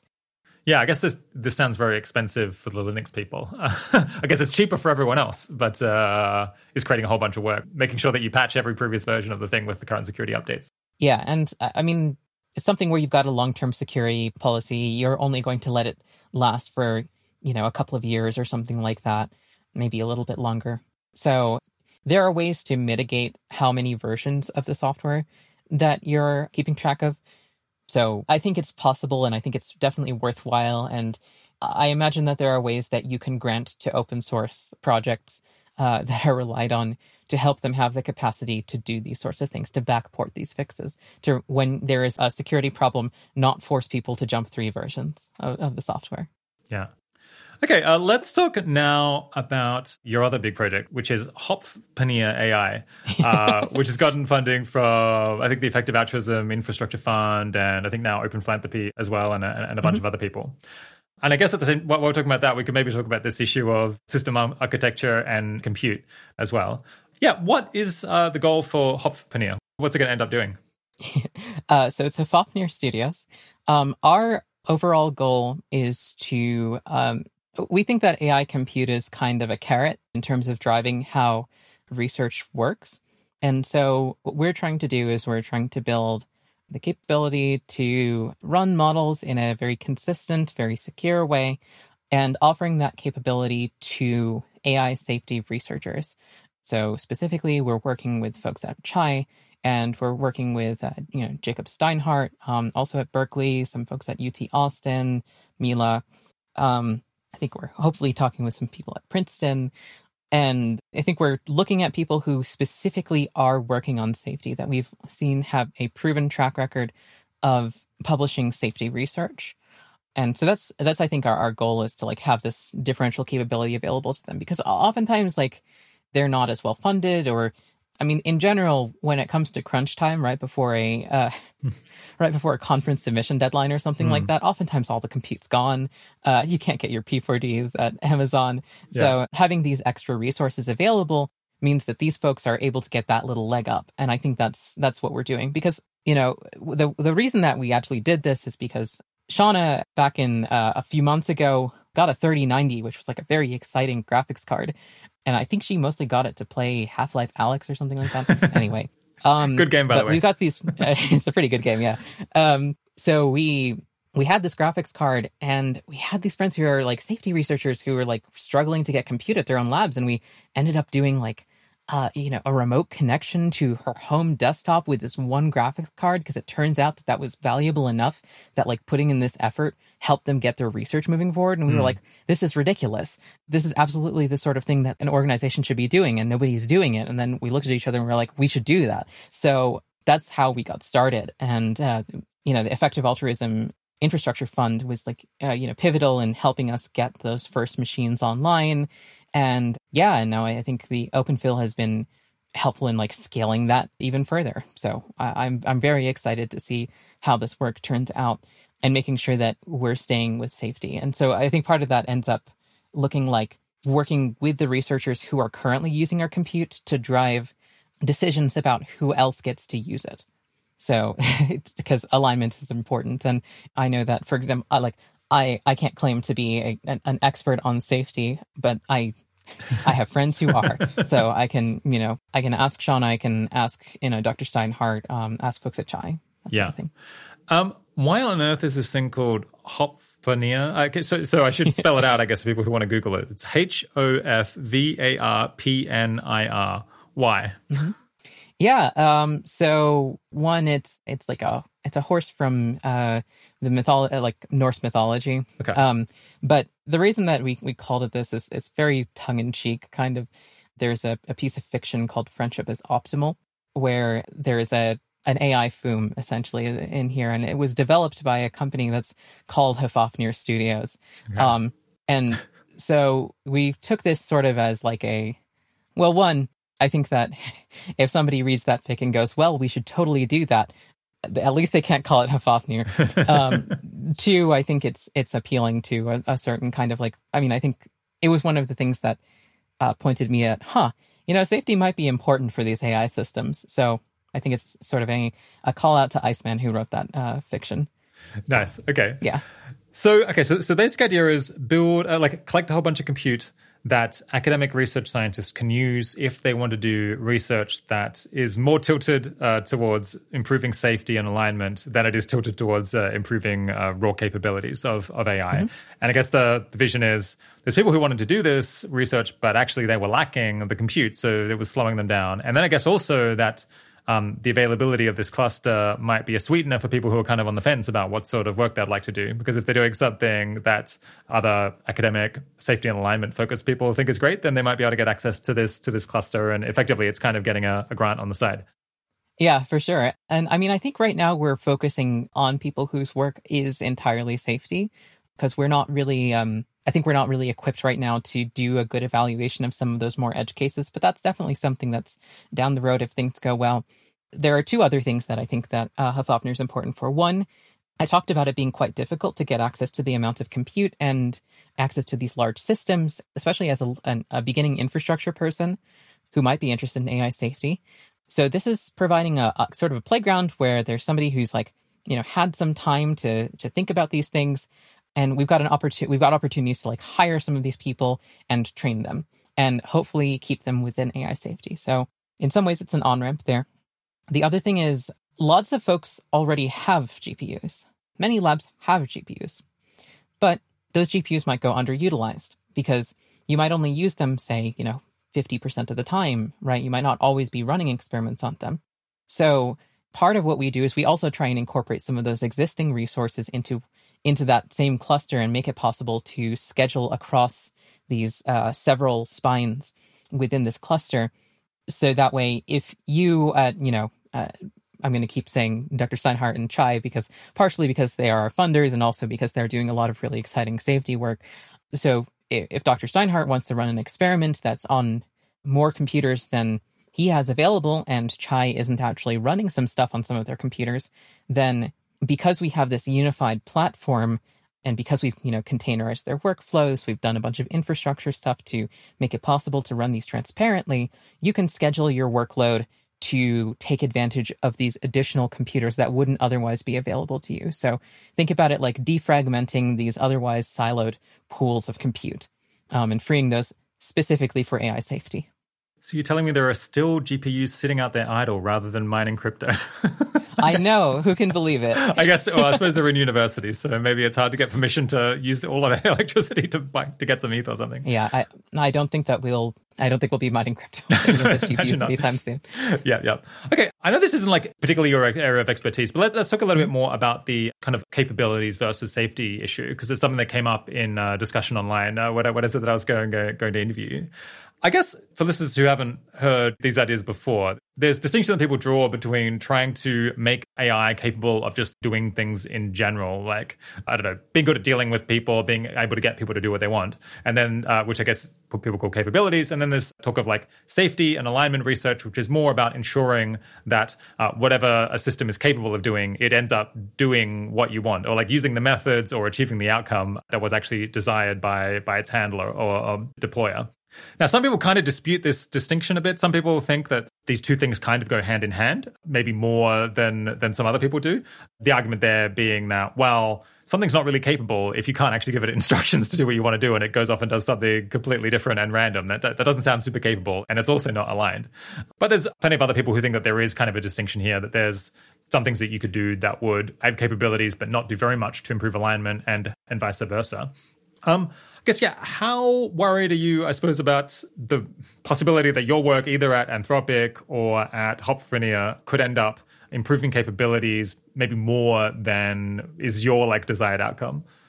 I think there's a chance. I, I think that certainly there are a lot of unknown unknowns in research, and it's possible that we would differentially improve uh, capabilities. Um, part of the reason we're also providing additional compute is because I think that a lot of the good research is, is done on larger language models. I think that there are things that show up in large language models that you don't see in lesser models. Yeah, could you say a little bit more about the lines of AI safety research that are, that are most bottlenecked by compute? Oh, yeah, sure. Uh, I mean, I think anything with large language models uh, is pretty bottlenecked by compute. Anything where you're doing, I think, reinforcement learning, you might need uh, you're doing something kind of pathological, right? With how much you're able to use uh, the GPU versus CPU on systems. So I think both of those are are pretty bottlenecked by compute. Yeah, it's interesting. So, this issue of the risk that people trying to improve AI alignment could accidentally, on net, make things worse by by contributing to AI capabilities and just speeding up progress in AI in general. This, this has been an issue that people have talked about I mean, I think I remember people talking about this 10 years ago, basically. Yeah. And it, and it shows up in, you know, biology or like biotechnology as well. This issue of like mm-hmm. dual use and the fact that if you're doing research, then kind of almost by definition, you don't know exactly what you're going to find. And so, like, couldn't you accidentally make discoveries or possibly even predictably make discoveries that are actually going to hasten the deployment of, of, of various AI systems? We've talked about that, I guess, with Chris Olah at some length. Uh, so people can potentially go back to, to that interview if they want to hear his view on that. I guess a challenging thing with this disagreement, in as much as people disagree, is that it seems like the disagreement is quite often driven by quite deep worldview issues, where the people who are most keen to just push ahead with AI safety research and feel pretty positive about it are folks who think that AI alignment is reasonably likely to succeed, that current AI systems are kind of within shooting distance of being made aligned. And so they feel pretty good about like pushing ahead and just making more capable systems and, and aligning them as we go. There's other folks who think that the current ML architecture is just not going to be possible to, to be made safe ever. Maybe they also think that AI dangerous AI systems, things that could actually do damage, are likely to be deployed in the in the near term. And ideally, they would just like to see kind of everything slowed down so that there's more time to really pick a different direction in which in, in which to go. People have like different fundamental worldviews like that, or like different, you know, quite different visions for how the world is and how it might go in future. It, it's challenging for them to just like discuss these service uh, issue concerns and then like reach a reach an agreement. They kind of have to coexist peacefully and uh, I suppose hope that over time, like one of them will be shown to be right, and uh, and actually people will converge on having a better understanding of what the risks are, if if indeed they they are real. Sorry, is there a question there? yeah, I think that was more of a statement than a question. But yeah, I, I think I, I, think I agree, Rob. I, yeah. I, mean, that being said, I think um, folks who think that the underlying architecture of especially large language models is unalignable by by its nature. Hmm. I I'm, you know, vaguely sympathetic to this uh, worldview in some ways, but even if this were to be true, I don't think that would change what I'm doing here because I think in a lot of ways it's at worst a harm reduction measure. At worst, we are we are giving the folks who are working on, you know, fundamentally different architectures more time to try and create those things. And and the other thing is I think in some ways it looks kind of arm arms racy, right? Um, you might be able to say that, you know, in the US, you shut down this research somehow. You know, you, you get enough senators on your side to come out and say, you can't do this anymore. It's national security. That's not going to stop that research for, from happening. It's just going to drive out safety researchers, right? I think it's almost any kind of thing that looks like that just means that you only have bad actors, you only have, you know, sufficiently motivated capabilities actors doing this research. And I think that's not what we want as a field. I think we want safety to be driving things forward. We want to have results that come out of things like, you know, Chris's interpretability work. Um, the the finding of induction heads is not something that came out of capabilities. It came out of looking at how to make these models interpretable. And so I think that there's a large amount of value to be had in doing that research, even if it turns out that these are fundamentally not fully alignable. Yeah, yeah. Yeah, someone, uh, an audience member wrote in with the question Is the typical engineer working on non safety research at OpenAI or DeepMind increasing or decreasing the odds of an artificial intelligence related catastrophe? this question definitely puts you on the spot. it's uh, uh, one yeah, that I know many sure people does. are not super keen to answer because uh, they could offend their friends. But you know, that's a, that's a that's a really hard question to answer. I think, I think that if you come at things from the perspective that all capabilities work of any kind is negative, then I think, and is is it, it is of itself increasing the odds of an AGI related catastrophe, then that would be, I think, an answer to your question. But I, I think that's not my model in some ways. I think that having capabilities that are within organizations that have pledged to treat things responsibly are, are probably decreasing these odds. Um, things like the OpenAI APIs for accessing models mean that more people have access to language models in a way where there is a gatekeeper, where there is a layer of safety and a way of, you know, imposing values onto the users of that model in a way that is fundamentally not true if you have a large number of actors. And so I, I think that it's it's very hard to say. And I would say that I think certainly there are safety researchers at OpenAI. Certainly there are safety researchers at DeepMind, and I think that those organizations also are thinking very thoughtfully about uh, about these things. And I'm I'm hopeful that they are decreasing the odds of an AGI related catastrophe. If you if you made me answer that question, I think that that would be my answer there. Yeah, yeah, yeah. It's certainly the case that it's not only possible for the like safety orientation or the thoughtfulness or the niceness of the actors working on AGI to improve. it could also get worse uh, over time, or people can just become mm-hmm. more scattered and and more arms racy over time, which yeah. is definitely a factor that complicates this question. Mm-hmm. And I think that like there's a in some ways there's like an evaporative cooling effect if you say that you're never going to work at a place that has any capabilities because then all you have working there are people who are purely interested in, mm. you know, let's crank it to 11. Let's, let's drive this forward. Yeah. Uh, and and I think that having safety researchers there is important, and having this sort of collegiality with other organizations, and having you know standards and being able to talk to each other about these things is is important. So I don't know. I, I think that the typical engineer there is probably decreasing these odds just out of a matter of fact consolidation of intellectual capital and things like that and cap- capabilities within a smaller number of folks who can then cooperate. Yeah. Well, I'm glad we've wrapped that one up. I'm sure. Uh, I'm sure this this debate will never come up again. Um, I'm uh, for sure. um, yeah, something we haven't talked about yet that uh, I'm really excited to learn more about is kind of what interesting design choices there are when you're putting together a cluster to try to get as much useful compute out of a when you're doing big ML models. Uh, what are kind oh, of the yeah. what, what are kind of the interesting optimizations that you could make? I love this. This is one of the best parts of my job. So for making a cluster for ML models, I think one of the things you need to think about are so okay. There are two basic components, right? You've got these uh, units that can do floating point operations and matrix multiplications. And you've got cables that are connecting them together at a mm. certain speed, right? And you've got some memory, that sort of thing. So the design choices that you're making are you're making trade offs between mostly price and how much bandwidth you have between these units. And the the other thing is a design choice on the software end of like, are you writing your software in a way where it can easily be distributed over multiple GPUs and things like that? So that's that's also a design choice, though mostly on the software side. So those are some things, uh, and some logistical choices. I mean, you want to try and run your stuff where the power is cheap and the the real estate is cheap. It turns out that rent for a large number of servers is hmm. actually a you know any Big cost. cost. Hmm. Uh huh.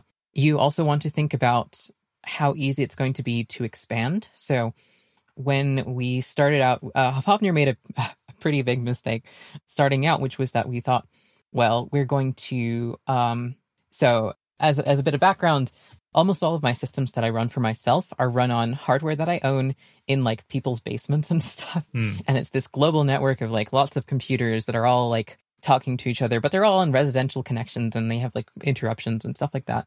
And this turns out to be really cheap when you're a college student and it's a great idea for uh, like anyone who's recommend uh, like trying to work on a system and they're trying to do something scrappy i recommend doing that first but it turns out that like time is the limiting factor Mm. in some ways and so when we first got our EA infrastructure money, we we were like, okay, we're gonna buy all these components ourselves and assemble.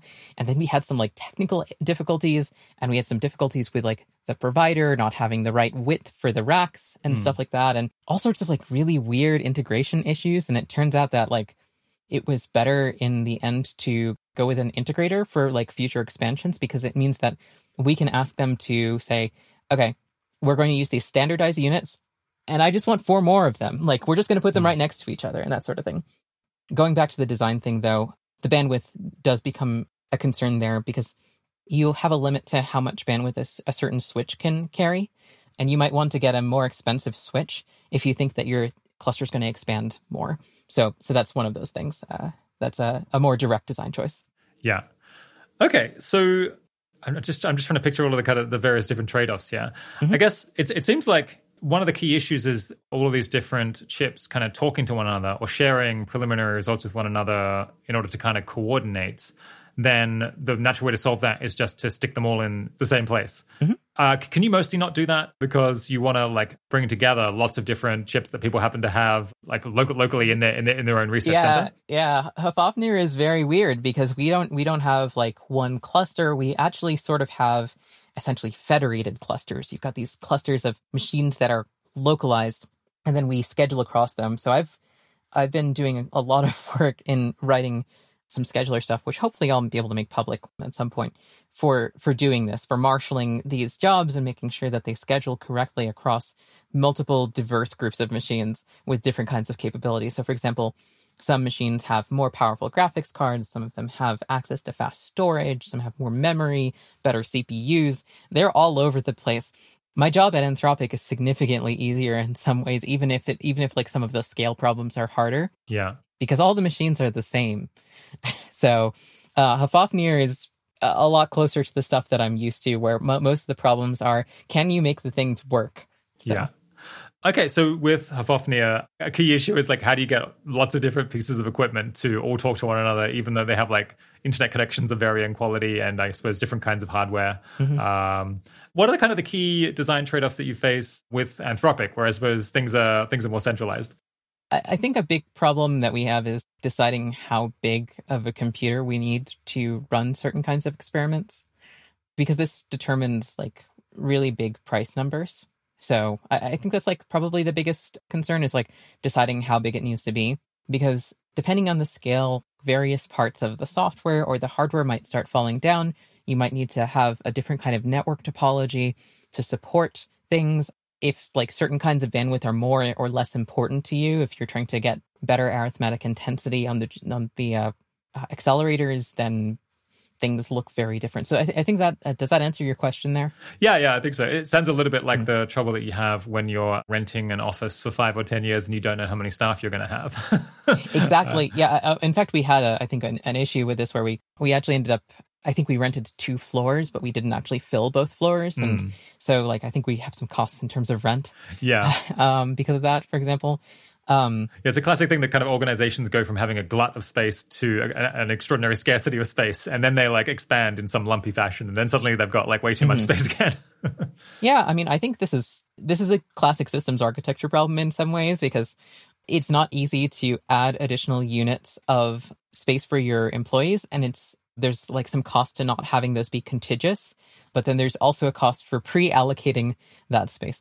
And I think this is exactly the same with GPUs, right? If you have these separate clusters that are, you know, not geographically the same, they might have a different number of GPUs on a fast connection then you are limiting like the total size of collaboration or matrix multiplications, right? That you can do. So yeah, they're they're actually quite comparable. yeah.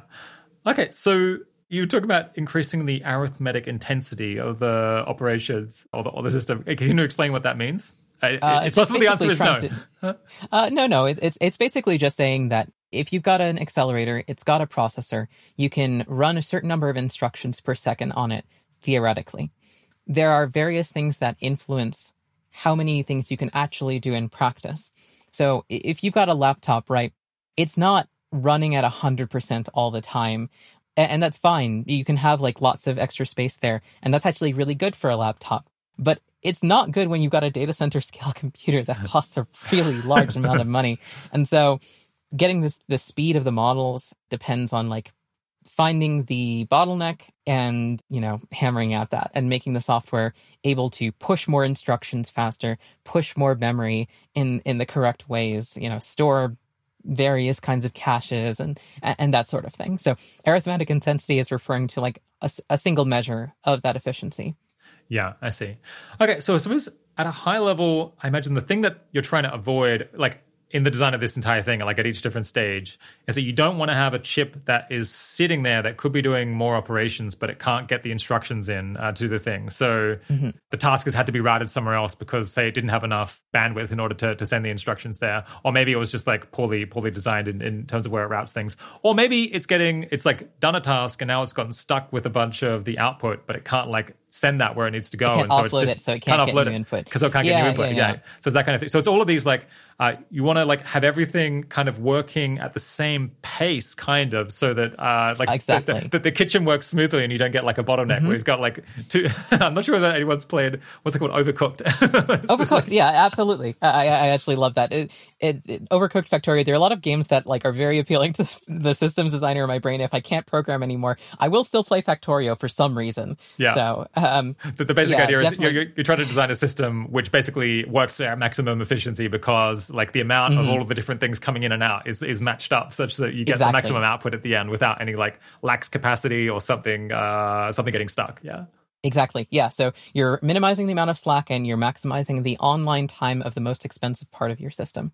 Okay. Ah. Okay. So you have to think about like, I suppose you have to think about the shadow cost of something not being used, basically financially, mm-hmm. or in terms of electricity or space or yeah. whatever else. Yeah. Yeah. Yeah. All sorts of stuff. Exactly. So it's it's just a really big optimization problem. Um, yeah. So so it's it's great. I, I like it a lot. You've got these very specific metrics that you can you can measure. You can like actually like down to the clock cycle, like think about how your software is going to run and then determine an efficiency number compared to whatever the peak efficiency that uh, you might be able to get out of a chip. Yeah. So you've kind of suggested that I mean, I can see why this seems super fun. This this seems like playing Factorio. It seems like playing a computer game in a way. Uh, you could get really hooked on it. But you think people yeah. haven't quite cottoned on to how exciting this aspect of of AI is, uh, like designing the actual equipment, doing the engineering, doing the architecture design to make things work smoothly. Yeah, maybe so. one day people will cotton on, but but they I hope so. I mean, I, I like I enjoy I enjoy these problems and I enjoy being like a person who's valued for working on them. But I think in a just world, they this would not be the case. I think that everyone would be excited about this, and, and I think if you're interested in infrastructure, you probably need to have a pretty good frustration tolerance for some mm. of hmm. these things because it's not all the, the, sort of the fun spreadsheet part of things. Gosh, I can't believe I said that. Um, but no, I, I, totally understand. I'm on your I'm on your team on this. okay, okay. Um, but it, it is also like the implementation because it turns out that you know this rack that you bought actually has you know a width that is one mm-hmm. centimeter smaller than it was otherwise advertised to be. And so the faceplate of the machine that you're trying to put in there, like the physical geometry doesn't work. This mm. actually happened to us with the machine. We just took off the faceplate and this fixed it. But like, okay. um, it, it was one of those things where like there are all sorts of many, many moving factors in a system like this. So yeah. Completely random question. Mm-hmm. Is it the case that like specific transistors on a chip can break and that the chip can detect this and just like routes operations away from those transistors? Yeah. Um, so there's this project called Cerebras, which produces a chip that's called the WSE2. It's 56 times larger than the largest GPU, has 123 times more compute cores. It's a beast. Mm. It's a crazy, crazy project. I'm very excited to see what they're doing. The way that this works, though, is that if there is a single subunit on that chip that fails, then you can route around it. You can uh, you can treat these sort of as interchangeable. And so, yeah, so that, that is in fact a thing that people are doing. And especially in a large distributed system, not, not even on the chip level, you can see like a certain server or a certain, like, you know, some component of the server fails. And one of the reasons why we care about things like Kubernetes is for scheduling a workload across a distributed system in a way that is resilient to failures and limits downtime or capacity sitting idle. So it's a it's a piece of software that we use specifically for doing this. Yeah. At a high level, like what kind of efficiency gain do you get designing a cluster well versus designing it in a garbage way? I mean, is it like twice as twice as uh, efficient or uh, more or less? I think you can go more than that. I think like there are there's a lot of efficiency gains to be had. So, for example, like assume that you have. Uh, let's talk, I guess, about the difference between if everybody had their own GPU and you've got all the GPUs in a big pile. So assume that like I'm a researcher and my lab gives everybody an A100 chip. I'm only running experiments, you know, 20% of the time or something like that. But when I am running experiments, I'm running several of them, right? I'm doing something where it's like a scan of various kinds of parameters and I want to run mul- multiple experiments. I have to do those in serial if I only have one graphics card. I could do them in parallel if I had access to a cluster, because chances are, most of the time, people are not going to be simultaneously trying to use their GPU. You, you can assume that they're going to use it maybe, say, 40% of the time or something like that. I'm making that number up. You need to determine that. But that's one of those things where having more things interconnected and uh, interschedulable means that you can get better throughput. Yeah, I see I guess we haven't explained like serial versus parallel, but it's basically this idea. Uh, yeah, yeah, if you do like one experiment at a time versus you do them all at once across multiple GPUs, basically. Yeah, I suppose earlier you said kind of some software is designed such that it is more parallelizable, whereas other other ones, or maybe that's more effort to ensure that things are extremely parallel. Yes, is that right? Okay, uh, right. Yeah, I, absolutely. I think it's very easy to think about the execution. Well, it's maybe not easy, but it's certainly easier to think about the execution of a program as a series of instructions that execute in a row. And you're doing one thing logically and then another. Whereas when you're writing something that is designed to be run on, you know, a data center scale computer, or I mean, even if it's something that's meant to run on four cores on your CPU, um, at some point you've got to break it up. You have to think about yeah, you've got to break up the problem into sub problems that can then be solved simultaneously and brought back together. And that's just quite difficult to do. Yeah. Okay. Uh, so that's another margin of potential improvement is improving the software to uh, allow more allow more cores to be brought on yeah. simultaneously. Yeah. Mm-hmm. Yeah, absolutely. Uh, and I mean, especially like in machine learning, you, you you talk about various kinds of parallelism. You talk about like the node level or the chip level, or yeah, all, all sorts of stuff like this. Yeah. Okay. So if you're talking about, you know, increasing the efficiency of the use of the hardware by like multiples, then I guess that explains why this is such an absolutely crucial issue because mm-hmm. the hardware is like, I mean, I guess I, I don't know whether you know, like, what is the division between like spending on on wages versus spending on hardware and compute uh, in various different forms. But I think like the, the compute is now a massive part of, of mm-hmm. all of the costs of, of any AI related project. Uh, and so if yeah, you can I mean, kind of double the efficiency of that, that's like, huh? It's twenty four thousand dollars or something like that for an A one hundred GPU. Like that's yeah. you can get to, uh, you, you can get a lot of grad students for that. right, right, right. right. Uh, um. So yeah, the the compute is horrendously expensive. Yeah, I, I, imagine that wages then for people who are great at server architecture or like compute architecture are getting bid up. I'd say they're pretty good. Yeah. Okay. cool. All right. Well, maybe we'll stick out some links to uh, to, to some job openings. In, yeah. In maybe hit levels.fyi for this. Yeah. Yeah. Is is Hofvarpnir uh, hiring at all? Uh, is hiring for junior. We're we're sort of in a special case where we're we're trying to hire for specifically junior candidates who maybe had some experience in DevOps but are interested in in learning more about it. So yes, that's what we're hiring. I think we're trying to hire right now one full time as of time of recording for this who would be doing like support stuff for this sort of weird heterogeneous cluster. Hmm. Um, because both Shauna and I have full time jobs, and it turns out that running, you know, one and a half jobs all the time might be a little bit stressful sometimes. So, how many roles do you envisage there might be in Anthropic in that kind of work in the in the fullness of time? I think that for junior candidates, it's hard to say. If you already know some stuff about this, um, then I think that we could easily absorb another four or five people that are doing the sorts of things that I'm doing and right now, uh, not slow down. Yeah, right let, now. Let alone in the um, future. Yeah. Let alone in the future. I think it's really hard to say in the future. It depends significantly on, you know, how well we do and what our results are. So I can't really talk very much about what future plans look like, but certainly right now, I think we could take some more folks. Okay, uh, let's talk now about, I guess, how you got into this job at Anthropic. Yeah, how, how did you end up in this role? It, it seems like you've done quite a range of different stuff in your career in the past. Yeah, so I think most directly, a friend at Mila, which is a, another ML place, was talking with Andy over at Anthropic about some of the research they were doing. And Andy mentioned that they needed some infrastructure stuff. And I, at the time, was friends with this person. And they mentioned, well, you should talk to Nova. And so that's, mm. I think, the, the main way that I got here. In general, my background is like pretty broad. I did information systems at UMBC. And so a lot of the work there was on the kind of corporate end and talking about like how do you do business information systems. But I think a lot of the best work that I did there was in the division of information technology. I used mm. to work there, working on student systems and working on other systems there.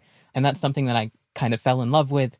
Before then, I also did a bunch of bioinformatics and I, I, think you can probably find some papers out there for me on uh, orthologous genes and metagenomics, that sort of thing. And a lot of the reason that I got excited about that work was because there were like some very direct biological implications and really interesting things that came out of the computer work that I did there. Hmm. And at the time, bioinformatics was sort of a nascent field in some ways. And um, there was actually work for somebody who was 12 uh, working on that kind of thing. Um, you were 12 when you were doing that? Uh, yes, m- both my parents are microbiologists, and so I help them out with their work quite a bit. Yeah, you can look up Halo Web sometime. Nice. Okay. Yeah. Uh, what What were the biological implications of the work that you were doing? So I did work on comparative genomics of Haloarchaea, which are these very salt-loving microbes that live in places like the Great Salt Lake and the Dead Sea and things like that. And they've got some pretty interesting gas vesicle nanoparticles, which is like sort of a fancy way of saying there's this protein structure inside of them that turns out to be very body neutral and immune system neutral and very easy to express antigens on. So there are some vaccine implications there. Okay. When you say body neutral, you mean it doesn't affect the human body directly and it doesn't have proteins that tend to set off our immune system? Yes. So if you think about, for example, like prosthetics or something like that, you oftentimes need to make them out of something like titanium because otherwise your body will interact with them in a way where there's like inflammation caused or something like that. Yeah. Did you have a pre-existing interest in AI alignment and AI safety before getting involved in this, or are you mostly working at Anthropic because you're interested in the like IT and computer security and like engineering aspects of the problem? I've been interested in things that look like ML systems for kind of a long time. Hmm. One of the most important techniques in determining what a gene does, what we used to do is something called like a hidden Markov model, which is like, I guess in some ways more primitive, form of doing machine learning to determine the weights of, of a Markov chain. So that way you can figure out what protein function is from a gene. So that was something I used to have to do. And for a, a long time, I used to write and actually still do write these chatbots for various kinds of systems, previously on IRC and now on Discord mostly. A lot of these systems interact with a lot of people. And you have to think very carefully about the UX of these th- sorts of things. So that way people sort of treat the bots well. There's sort of a humanization in, in some ways of trying to have the bot interact in a way that's personable. So that way people don't abuse the bot and things like that and are less likely to do damaging things to it. I run this project Fletcher, which does moderation for a, large number of Discord servers. And in fact, this was one of the ways I got into ML is that I run these large scale ML models doing inference on like a global network of computers for doing this. And that, that was one of the things that I was working on. I think uh, Andy tends to uh, appreciate that that's some deployment experience that I, I bring to the job today. Yeah. Um, AI safety in specific, I used to I used to read Less Wrong back in high school, and then I sort of dropped away from it for a while, and then I ended up back in the Bay, and people were talking about it, and it definitely seems like the sort of thing where it feels like infrastructure on the safety side is a limiting factor. Mm. And it felt like a place that I could sort of try and make there be a differential boost for safety researchers. And that's one of the reasons why I'm at Anthropic specifically, is because I think it's one of the places where infrastructure is the most important and I think it's highest impact. Yeah. Okay. yeah, I got a lot of follow up questions. So, so, uh, so one project you've done over the years is use machine learning in order to train a moderation bot that monitors these chat channels and I guess blocks people and like deletes stuff based on its ability to infer that, that, these are things that you don't want on the network. And you also tried to make it seem like a nice bot so people wouldn't try to attack it or, or make it not work. Yeah, I think that's a that's a good description. I think one of the roles though is it, it's less of a it's going to delete things and more of a it forms a model of what a conversation looks like when it is, you know, angry or, you know, heated or something that you don't want that's not on topic. And it's really quite a good use of ML, I think, in some ways, to try and identify those sorts of situations before they escalate and then escalate them to a human. Because oftentimes, like these systems are not going to be reliable enough without a human in the loop, but they can watch everything when a human might not be able to. So, uh, a lot of the work with Fletcher is ping a moderator if something looks like it's about to get out of hand. Yeah. Where do you get the training data for this? Is it just past, like all of the past moderation decisions, basically? So I can't talk about what the current model is because I open source it every time I have a better one to try and avoid people trying to do adversarial things with it. But the original model was a very naive sentiment based model mm. um, where it just looked for very high sentiment, oftentimes high negativity, looking for words where I had a very carefully curated list of things that should be brought to attention. And I was able to, you know, crowdsource some of this information from moderators who already knew what they were looking for to convert these into these expert system rules. And then once I had that and I had some information about whether things did blow up or not, that was something that I was able to use to train models to identify these sorts of things, to build classifiers and that sort of thing. And I think my data pipeline is kind of interesting there, but it's, I wish I could talk more about it. Um, sure, yeah. um, who asked you to do this, or did you just volunteer to do this? So the original impetus for Fletcher was this. Uh, I was on a server that was run by a friend of mine who I uh, had a crush on, and um, she was having some trouble with doing some moderation things and having some trouble with specifically moving things between channels. And I was like, well, this is a way that I can flirt with her. And she is now my fiance, and we work on a bunch of stuff together. And so I think it did work. that is a fantastic way to woo someone.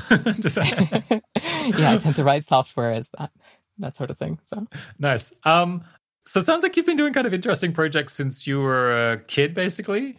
Are you one of these people who was doing really cool stuff at an age where I was like just completely wasting away my time? Uh, uh, I mean, I, I'm not sure that I would consider whatever you did wasting because you are here now, but certainly I, I wasn't this productive for um, this whole time. But yeah, I did a lot of science. I did a lot of computing stuff back in the day. I guess that, that seems to be particularly common among tech people. I suppose just because the equipment isn't well, like one reason is the equipment's not so expensive, and there's just interesting stuff that you can do that doesn't really require that that much permission. Yeah, I think tech in general has a lot of low hanging fruit compared to, for example, say physics. Like there have been a lot of people working on physics for a long time, and a lot of the easy problems have been solved. And so what you have left is these like quite hard problems that you might have to do a lot of thinking for stuff. Whereas I can mess around with a TI 84 plus and get a lot of value out of that. I can do something that seems worthwhile. I could, for example, make a game, which is something that's like impressive to my friends, or I could make a computer algebra system, which is impressive to, well, my grades in the end. So I, I think there are very, very direct applications here. And it definitely appeals to the engineer in me more than the scientist, but I, I think that's okay. Yeah. Did you have a particular kind of career philosophy that that you've been following? Like, you know, I'm going to try to get extremely good at some some aptitude and then I'll be able to use it in future or have you more just been following your interests like year to year? So I think my general guiding philosophy is to make choices that bring me more choices and to mm. increase my capabilities. Not on the AI side, but on the on the me side. um, so a lot of the work I do and a lot of the projects that I choose are ones where I think I'm going to come away with it better than I was before. So one of the things I admire is like the work that, for example, like a beginner blacksmith starts with very few things and makes like their first pair of tongs, mm. right? And then you produce all these tools that you have built yourself that let you do really amazing things. And I think a lot of my career has basically been I'm going to build a tool that lets me. Here's an example. So I like to I, I like to read um. That's a thing that uh, I enjoy. And so when I was choosing projects back in the day, I wrote a piece of software that interfaced like a fan fiction site with a computer readable protocol. And then I wrote another piece of software that took that protocol and converted it into a unified interface so I could have multiple backends and do the same thing. And then I wrote another piece of software that tied into that same thing that let me read those books in the browser. And so I've got this stack of like four pieces of things that all were individual projects that sort of tied into each other. And it meant that I could do a pretty impressive thing without that much difficulty. And having these tools has been basically, it's, it served me quite well, I think. Yeah. Yeah. Are there any other important decisions or strategies that you've made in the past uh, or like used in the past that you think have helped to lead you to a good situation today? Take opportunities. Hmm. Basically, I think I tend to be extremely busy, and I think that I probably still lean on the side of taking too many opportunities, but it is far better to do that than it is to let things pass you by. You've only got a limited amount of time, and it's better to get into the habit of just sort of grabbing something. Even if you think that you might not be that good at it, you can always ask for help. And like being humble and asking for help and being willing to step up when nobody else will or even if they will still stepping up is i think really really important for anybody pretty much anywhere in their career. Yeah. Is there any limiting principle to that? Are there any things that you've taken on that you kind of wish in retrospect you, you hadn't? I think that certainly i've had projects that have in the end become you know too big for me or have become something that's caused me some some sort of grief. But I don't think that I really regret any of it. I think that I've learned things from all of those and as long as I have, you know, an exit strategy or, you know, a next thing to go to, it's been pretty good. Yeah. So you studied information systems uh, university. Mm-hmm. Maybe could you explain if like what, what's the difference? Also classics. Kind of, oh, classic. Okay. real uh, Renaissance woman. can, you explain the difference between information systems and like I guess information security and computer security and I guess like systems engineering? uh, all of these things sure. slightly blur together for me. Oh yeah, I mean I think a lot of these terms are pretty much what you make of them. But if you're thinking about information systems in general, you're talking about not only the computer side of things, but also the humans and the data that goes into the systems and out of the systems and the business processes that surround them. So, hmm. information systems is sort of the study of that. Computer security is more talking about the boundary, right? As you're talking about like the boundary between computer systems. And then information security would be like the boundary between human systems, uh, human plus computer systems, hmm. and other human plus computer systems. And then systems architecture, which is sort of a title that is pretty broad in some senses, is is talking about designing those systems. If you think about what an architect does for a building, I like to make the claim that a systems architect does a similar thing, but without an architecture degree. So we make more mistakes. Yeah, that's basically what I do at my job is trying to design these really complicated systems in ways that they will be maintainable and secure and reliable and efficient and all these sorts of things. So there's these properties of systems that I try and instill in them. Yeah. How important was your undergrad uh, in this in this whole picture? I think that the experiences I had at UMBC were really quite exciting. And I think that they, I wouldn't be here if it wasn't for UMBC. But I think in terms of undergrad education, I think that degrees oftentimes don't prepare people too well for this sort of role. Hmm. And where's, where's that? I, I think a lot of um, the learning that you do is experiential, especially in computers. I think it's very much like an engineering kind of degree that gets taught more like a science. And I think some of my most valuable classes were the ones that sort of looked like, well, we're going to force you to do a group project with some arbitrary group of people on something. And I think that that was like really quite good. I think the information security program at UMBC is excellent. And the stuff that's less useful, I guess, is the kind of the more theoretical computer science, which you don't get to apply as much. No, I think the theoretical computer science is really important, but I think mm. that as a new programmer, it's really hard to know when that's the right thing to apply. So here's an example. So I've got a so say that I'm producing like a uh, uh let, us talk about Fletcher actually, um, because I do this all the time. I could have decided that to write it efficiently, I would have to you know write something in you know C and it has a bunch of like very fancy algorithms to do something fast, but I didn't do that. It's in Python, and part of the reason that it's in Python is it is fast for me to iterate in that language. Mm. And it turns out that you can buy enough compute that it doesn't matter. Not like in a very broad sense. Like obviously, if I was writing this in a much less, if, if I was writing it in TI 84 plus basic, that would be maybe a bad idea. But for Python, it was the right choice because I could move fast. And it's really hard to get that intuition without doing stuff because like I have various functions to this bot that I absolutely know are O of n squared. So, which is like saying that you've got a piece of the program that the time to run it increases as the square of the number of pieces of input. And I think a lot of beginning programmers will do things like, well, I'm going to do a bunch of work to like replace this with an algorithm that is is O of n or is O of, you know, square root of n or something like that.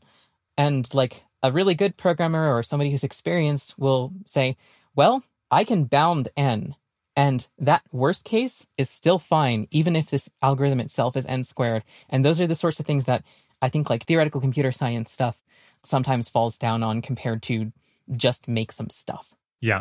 So I imagine there's quite a lot of people in the audience thinking, Nova seems pretty badass. I, would like to have a, that's a bit like Nova's, or I don't know, I'd, like to have a dash of this in my life. Yeah, is there any kind of advice advice that you haven't already given uh, to, to people who are kind of interested in having a career that's a bit more like yours? I think that computer science and technical stuff in general is most useful when it is applied to something that you already know about. So if you're somebody who's interested in, you know, literature, but you also want to think about computer science, then find a journal that is interested in having a website and build them a website. Build them, you know, a workflow tool. If you're interested in biology, do some bioinformatics. It's much more rewarding to do stuff when you can see the outcome and see the positive stuff that comes out of it. That's one thing. And the other thing is don't get discouraged too easily. And if you do get discouraged, talk to somebody about it.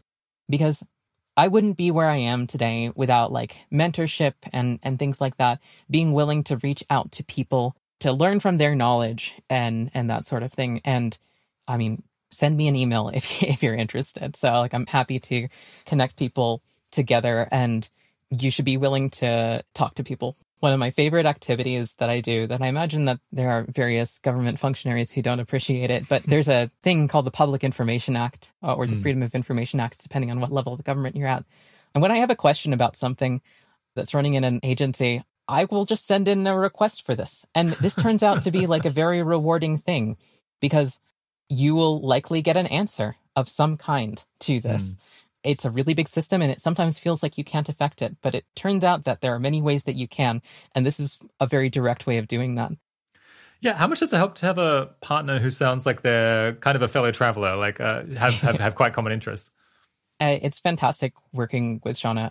It's really nice. I, I think the the one thing that I would caution against is if you're going to work with your partner, you gotta make sure that you've got good boundaries on what is work and what is not, because it's very easy when so we both work at Anthropic and co-founded Hofvarpnir together. And I do Fletcher for things that she's moderated and, and that sort of thing. And, you know, we do a Burning Man camp and we do lots of stuff together and it's very power couple, but it, I think being able to turn that off is really important. Yeah, I guess it reduces the diversification that you have in life, right? Because your relationship and your work are like somewhat tied together. Uh, mm-hmm. so, so, yeah, I mean, some people recommend you know get a partner who you definitely don't work with who has kind of separate interests, maybe even you know uh, has a yeah, somewhat different personality than yeah. I, I, shouldn't date programmers. And and honestly that that was what i started out with but then she stopped doing physics and started doing programming so i guess i messed up there.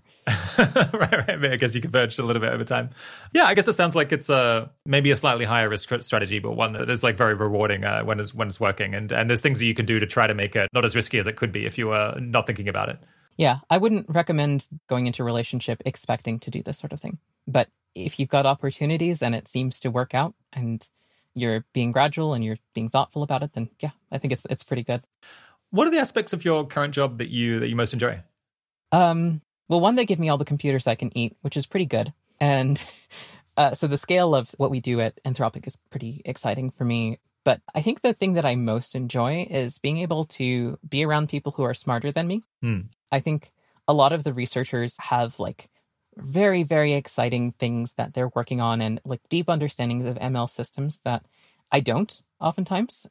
I've got some basic understandings and I've got some principles that I work by and I've done some deployment, but at the end of the day, I'm not driving the research forward. And being able to be in an organization that is advancing the state of the art and being able to be a part of that is, yeah, I can't recommend anything more. It's like being in the academy, but without as many of the granting politics. Right. Yeah.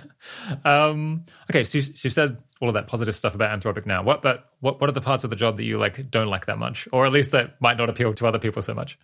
Well, two things. Parts that don't appeal to other people.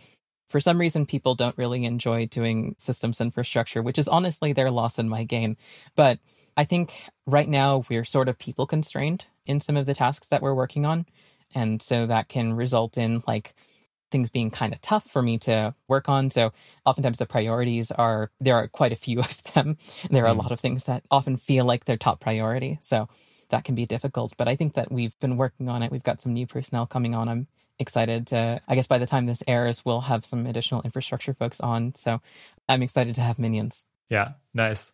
Let's push on from your career in general and talk a little bit about Anthropic and the work you're doing now specifically. So I've seen people have different views on kind of different safety agendas that different organizations have. You know, there's like there's Anthropic, there's the folks at DeepMind, uh, there's the folks at, MIRI. I, I think there's like Redwood Research. I don't know. There's a whole lot of mm-hmm. organizations that are kind of started up, each with their kind of their own specific conception of what is going to, or at least like what might help uh, to make AI safer in future.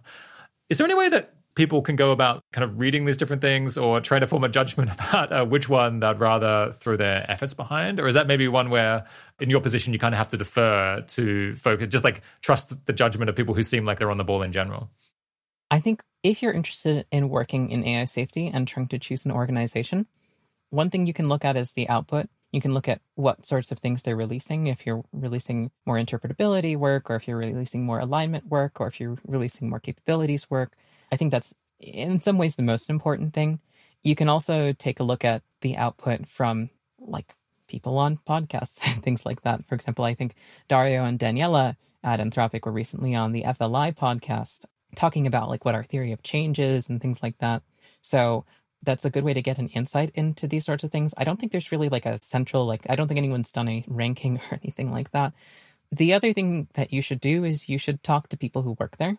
I think that oftentimes people are more approachable than you'd expect naively. I think people are very busy, but it's often a pleasure to talk with somebody who's bright and is is excited about the future and or maybe you concerned about the future and would like to do something to improve it because not everybody's doing that. So yeah, I would say try and talk to some people.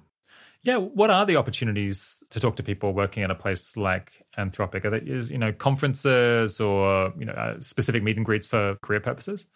Um, I think that conferences. I mean, certainly like things like EA Global and uh, ICML, and, and and there are lots of things where there are conferences. I'd say that if you see somebody doing work that looks interesting to you and you've read their papers and you have some questions about it, then you should email them. I think mm that the worst they can do is ignore it. I don't think that anyone's going to hold it against you to send a couple of questions or to ask for a few minutes of time. They might say no. They might say that, you know, come back after you've done X, Y, and Z. There are definitely like lists out there and things like that of ways that you can prepare and ways that you can make the most of time like that. But like I said, try and take those opportunities where they are. Yeah. Yeah. We talked about that issue of cold emailing people whose work you're excited by in the interview with Chris Olah. Uh, so yeah, mm-hmm. people can go back and listen to that interview from last year. Of course, Chris Olah, also one of your colleagues at, at Anthropic, so he yeah, knows Chris what he's talking about. Absolutely a pleasure to work with. So um, yeah, someone in the audience uh, wrote in with this question. Well, firstly, how did you get so good at DevOps, which uh, I suppose we've, we've somewhat covered already. But then they wanted to know uh, kind of what advice would you have for people who recently graduated from a computer science undergrad degree, but they don't feel particularly exceptional at DevOps, but nonetheless they'd like to end up in a kind of role like the one you have. Uh, it sounds like this person is asking for a friend. well, certainly they should email me, but I of course have to make the pitch for Hofvarpnir is hiring junior DevOps engineers because I think it's really, really important to get more infra E people in AI safety, and I'm willing to put in the mentorship hours to do that. But it turns out that it's easier than you'd think to try out some of the things involved in DevOps. Many cloud platforms have free credits for, especially for university students, but mm. in general, they'll give you, you know, $200 to play with, which is like enough that you can run some pretty interesting things for a pretty long time. So I would recommend making an account at AWS and trying out some of the articles that they have. So they've got like things talking about like their Elastic Kubernetes service or something like that, or trying training a model, that kind of thing. I think that those um, the, the model thing is, I guess, more in the researcher end, but for DevOps stuff, try uh, try doing something like that. Um, there are oftentimes opportunities that you can see in your life to build services that would improve something. The best thing that you can do, in my opinion, for DevOps is to build a service and then release it widely. Release it on Reddit, release it on, you know, Product Hunt, Hacker News, that sort of thing. There is nothing like doing a launch. There's a, a joke about a QA tester walks into a bar and they order one beer, they order two beers, they order minus one beer, they order not a number beer, and then the first customer walks into the bar and asks where the bathroom is. The bartender explodes, and so uh, th- that's just sort of, I think, a, a good representation of, what it's like to launch. You see all sorts of very, very odd things that you didn't expect were possible, and it, it really helps you sort of broaden your worldview in terms of the sorts of things that people will do with systems, and that that's the best thing to learn as a DevOps person. And yeah, email me. Um, happy to chat. We've talked quite a lot about kind of self-directed and organic like ways of building skills. Are there any kind of, you know, more formal courses of training that people could use in order to to build their skills or is that maybe the wrong way to be thinking about it? I think that those courses can be useful. Um, if you're on the website of things, MDN, which is the Mozilla Developer Network, has some interesting stuff. I think that there's some Coursera courses out there that have looked pretty interesting, mostly on the ML side and less on the DevOps side the best thing that you could do if you're in a university kind of role, you're in a good position to apply to one of these roles at a software company. Um, two things to keep in mind there. One, infrastructure is like super in demand, it turns out. I'm not sure why everyone isn't doing it because it's the most exciting thing in the world and possibly the best thing that you could be doing. But that's in your advantage if you're interested in this sort of thing. I think there are fewer people that you're competing with compared to a generic software position. The one choice you might want to make is between something like Google, Facebook, Amazon, those sorts of like large companies where your DevOps looks pretty different from like doing something at, a, for example, a startup where the work that you would be doing is very much greenfield work, very much working with tools in a more direct way. You'll get more mentorship at a place like Google, but you might learn slightly different things and you might need to do more projects on your own to see if you can apply those those tools. Because for example if you work at google a lot of the really hard problems have been solved for you. There's a lot of people working there and there's a lot of tooling that's been developed to make it so when a software engineer wants to launch a product they have a very specific thing they can do. Whereas if you work at um i i did a i did a bunch of startups. I've worked at a bunch of y combinator places. And every single one of them has been you know from the ground up. You've got to you know look at the problems and draw out a thing on paper and then you know make that happen. And you can choose basically whatever tools you want. And it's just a very different experience i think. But yeah internships are a, a, good place for this. If if you're so inclined i i do still recommend doing your own projects though because i think there's nothing like that. If you're looking for more feedback then that's where you want to launch right? If you want to be able to if you produce something that has users those users will want things from you. And I think there's nothing like that. Yeah. So let's talk now about kind of all of the different roles that Anthropic is trying to fill. Uh, it sounds like there could be quite a lot of different positions. Maybe it's worth going through them a little bit, a little bit systematically. So, what are kind of the different categories of role that someone in the audience could could hypothetically apply for? Sure, yeah. So I think that the the main roles that we're we're looking for right now are things on like the data engineering side, on the infrastructure side, which I'm leading up, and on the security engineer side, which is very, very related. I think the infrastructure and security run hand in hand. Um, you can't do systems without thinking about security. But yeah, those yeah. I think are the main ones. Okay, yeah, maybe let's go through those one by one. I guess not in enormous detail because people can obviously go mm-hmm. on their website and, and, and learn more about them. But yeah, maybe what sorts of skills or background do those call for? Yeah. So on the data engineering side, I think that we're looking for folks who are interested in taking a, a large pile of pretty unstructured data and structuring it and cleaning it and that sort of thing. You'd probably be familiar with tools like Spark or Hadoop, but honestly, if you know how to do SED really well, then those then that's also very useful. And so yeah, on the engineering side, that's that's pretty important.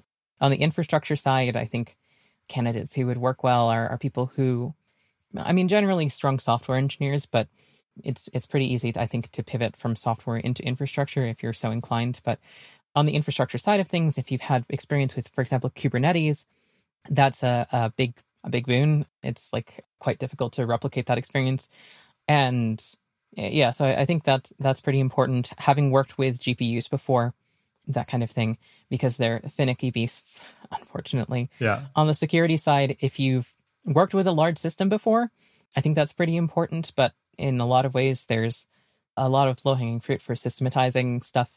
So security engineers would be uh, there. There are a lot of very broad backgrounds that you could have that would be applicable to that. Yeah. Mostly, you need to come at it with a creative mindset uh, more than anything else.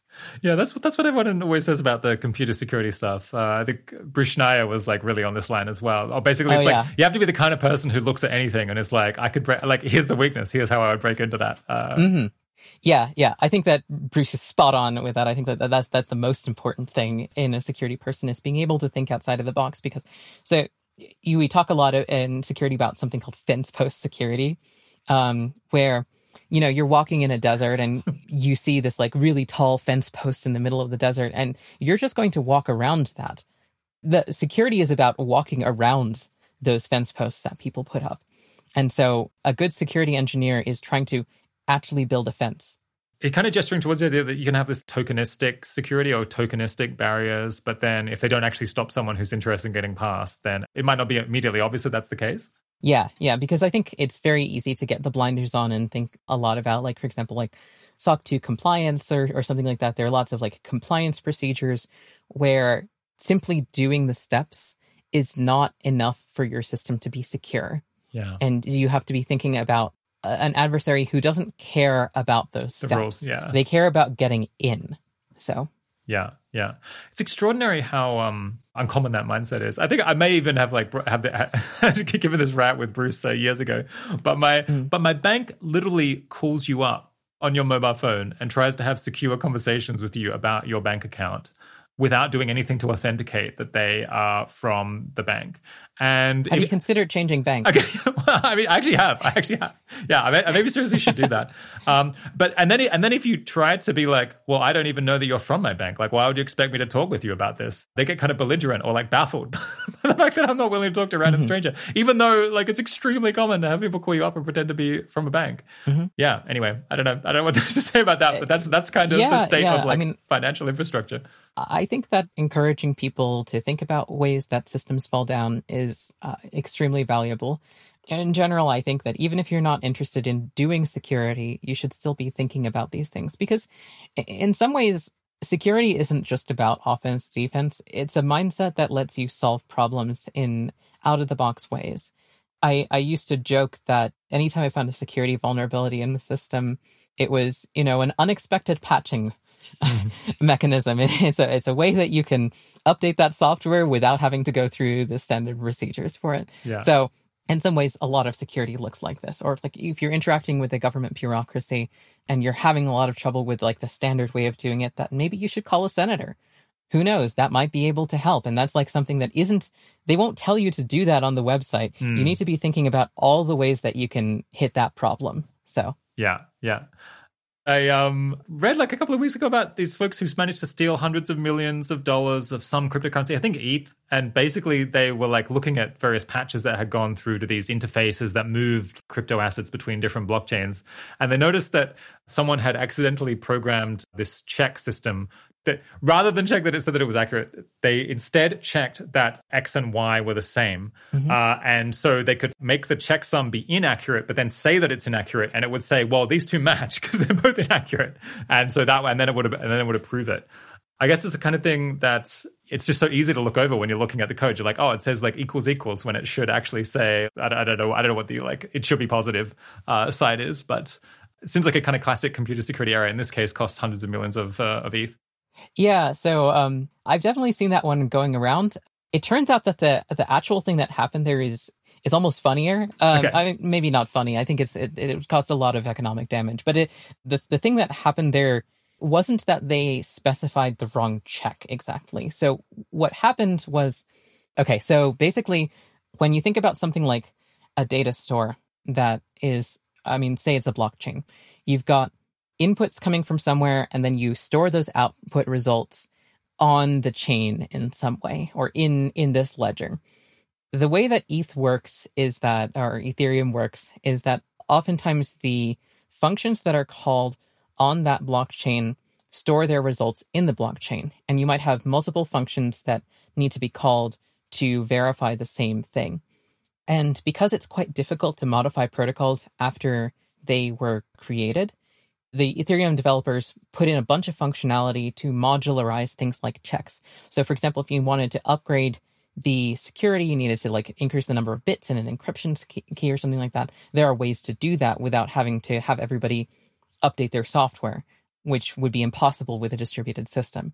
So, what they did, uh, the attackers did, is that there is a thing on that chain that verifies whether the protocol that you are asking it to verify your signature with, so the verify verifier, is a system output. But if you if you store something to the chain fast enough, you can say that that check returned true even if that function hasn't finished. And so they were able to inject this bad check, the one that that it, it is accurate the way you're talking about that, but the way that they were able to do this involved basically a race condition between mm. two systems trying to verify put their thing on thing. the chain. Yeah, exactly. So I, I think that's so it's slightly more complicated. Maybe yeah. yeah. It's slightly more complicated and it, it required a little bit more thinking outside the box than than noticing this one vulnerability. Um, yeah. But it, it is still yeah, it's, it's a great example of like how a computer security error can have a very large economic impact. Yeah, yeah. I guess to come back to what we were talking about, uh, I was just thinking of this as an example of like someone who has this mindset of just like I'm going to break stuff might like look at that code and be like, wait, couldn't you race to like put in this like alternative uh, thing on the on, on the chain? And exactly. if you got it in first, and if you're the kind of person who weaknesses like that jumps out at you, that you should go into computer security. Absolutely, yeah. I mean, I think that there are many things that you can do other than computer security, but computer security is full of these sorts of things, and the rewards for finding it are I think, much higher than in a lot of other places. Yeah.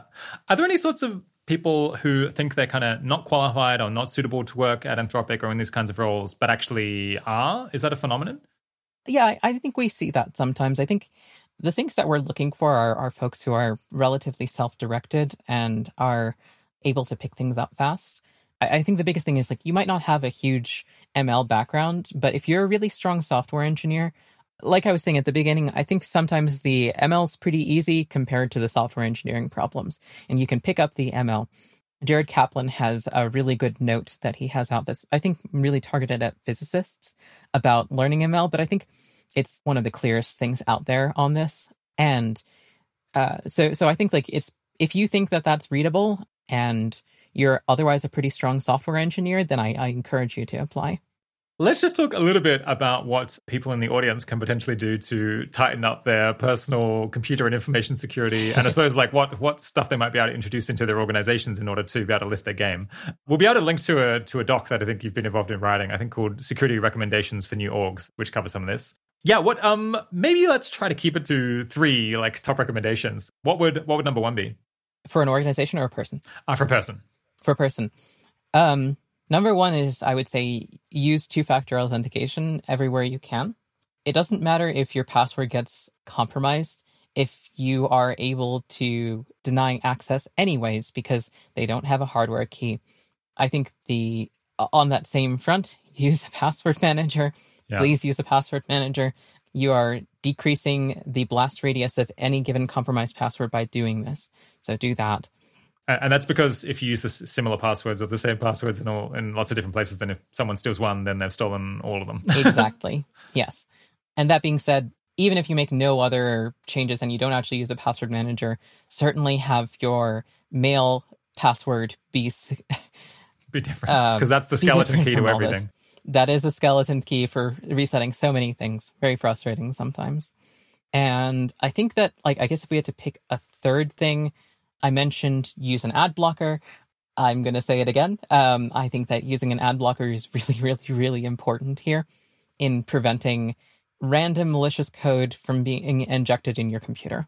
Huh. So I didn't realize yeah. that ad networks had become such a common source of malicious code? It's kind of surprising they can't tighten themselves up. Um, I think that the incentives really aren't in place for that. Right. Because it's not like the ad network is going to stop being used if there is any um, malware delivered by it, because it's really hard to trace it back and things like that.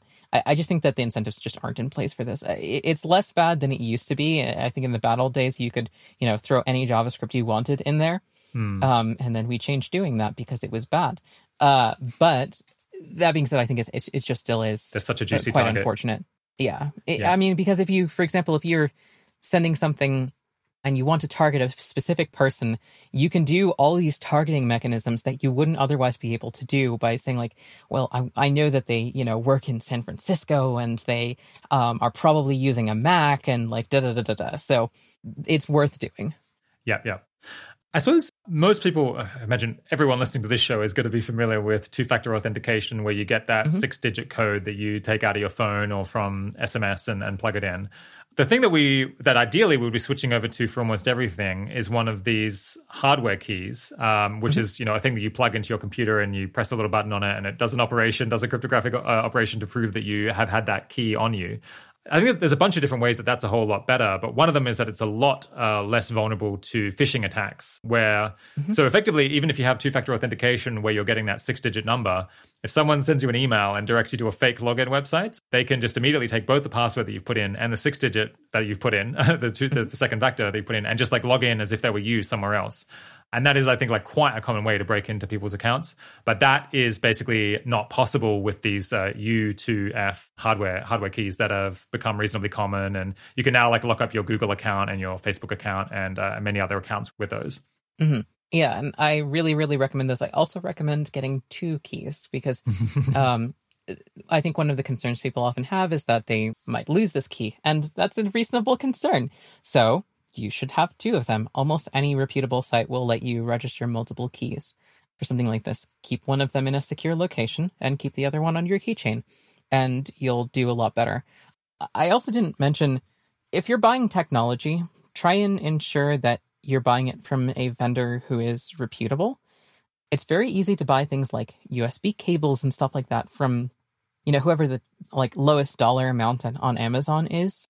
Keep in mind that if you're plugging something into your computer, you are giving whoever produced the device hardware access to it. Even something like a USB cable can be pretty trivially compromised. You know, you have no way of looking inside that cable really and checking if there's a chip there that, you know, when your computer's away will turn into a keyboard to start typing some stuff there or, so, or something like that. And that's not a theoretical attack. We we like absolutely see these in the wild. So I guess that's the other thing, which I, I, guess you you asked for three and I gave you four. So sorry yeah. no, no, no, that's totally fine. Yeah, is so where should I go to buy hardware like a USB hub? I mean, I've I've bought those things on Amazon before. Is that a is that mm-hmm. a problem?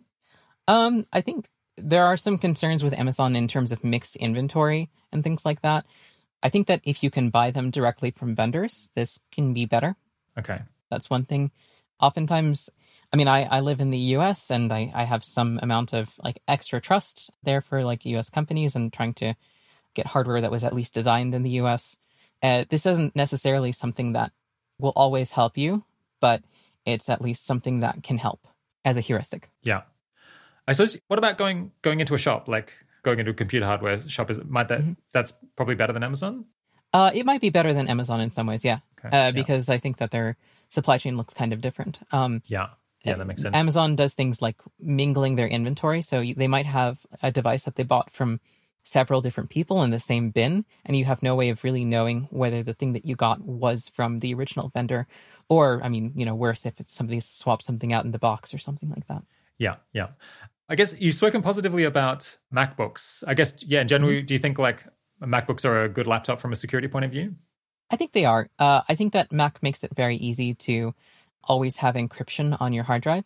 FileVault, you should always enable that. Yeah. Um, and I think that their encryption hardware is is pretty good. They have some good incentives in place to ensure privacy and things like that. So I sort of trust that they're making a good effort at it. Is is iPhone still substantially better than Android phones, even like the the Google sold ones? Um, I would say that that's probably true, but in general, I mean, I, I use a Pixel hmm. and my general philosophy here is that if you are accessing something or it is if it is accessible from your phone, then you should treat it as compromised. And I see. uh, yeah, So, so phones are just like sufficiently insecure in general that uh, you don't want to be doing anything sensitive on them, ideally. yeah. I mean, I, I think that there are some some things that you can do. I think Android is at all secure, especially with things like a work profile. You can set apps that are for your work separate on a, basically on a separate partition I see. from uh, everything else. And I, I recommend doing that if you're going to use an Android phone, which I do. Okay. Yeah. Do you have a view on? Uh, I suppose obviously people should, should keep their operating system and their phone and their uh, like browser up to date with all the all the necessary patches. Any preference on like browser choice or browser behavior beyond the uh, having ad blocker? So I I use Firefox for my for my personal stuff, and the reason I do that is I think less on the security side and more on the I think that there should be multiple browsers and that like the web should not be siloed into a single browser's thing. That Yeah. being said, if you're going to choose one browser, you probably should choose Chrome. I think that Google has more folks working on it than Mozilla has on Firefox. So I think some of those security properties can be better, assuming that your threat actors don't include Google. Okay, yeah, an important thing to add there. So for for a number of years, I used LastPass, and I was incredibly irritated that despite the fact that these kind of U2F keys were becoming very common, widely available, like dramatically improved security by having this like multi-factor authentication, something that you definitely like have to have in your hand in order to be able to log in. That LastPass just did not implement this, despite the fact that their whole thing is to be the like the most secure thing because it's holding all of your most sensitive information. So anyway, I switched away from from LastPass. Um, yeah, do you have any views on kind of what password manager people ought to use, and should I like be as disgusted with uh, with LastPass as I in fact am? I'm extra annoyed with them because they claimed for years that they were always about to implement it, and then they just like stopped even saying that. Yeah, I think that that's definitely a a, uh, a strike against them because I think that two factor authentication using hardware tokens is absolutely the way of the future. I expect that to broadly expand as we get easier libraries for people to implement and more demands on things like a SOC 2 audit for security that is more than just wallpaper. So I agree that that's definitely something that I would love to see out of LastPass in terms of expressing a better interest in securing your passwords better. I think a lot of folks use 1Password. Um, 1Password's been pretty good on on this front. That being said, the best password manager is the one that you use. So if you are a person who's thinking about getting a password manager, I highly recommend starting with something like the built-in Chrome one or the built-in Firefox one.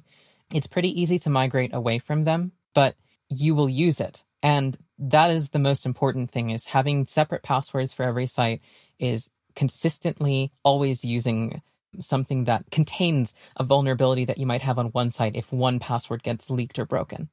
Hmm, yeah.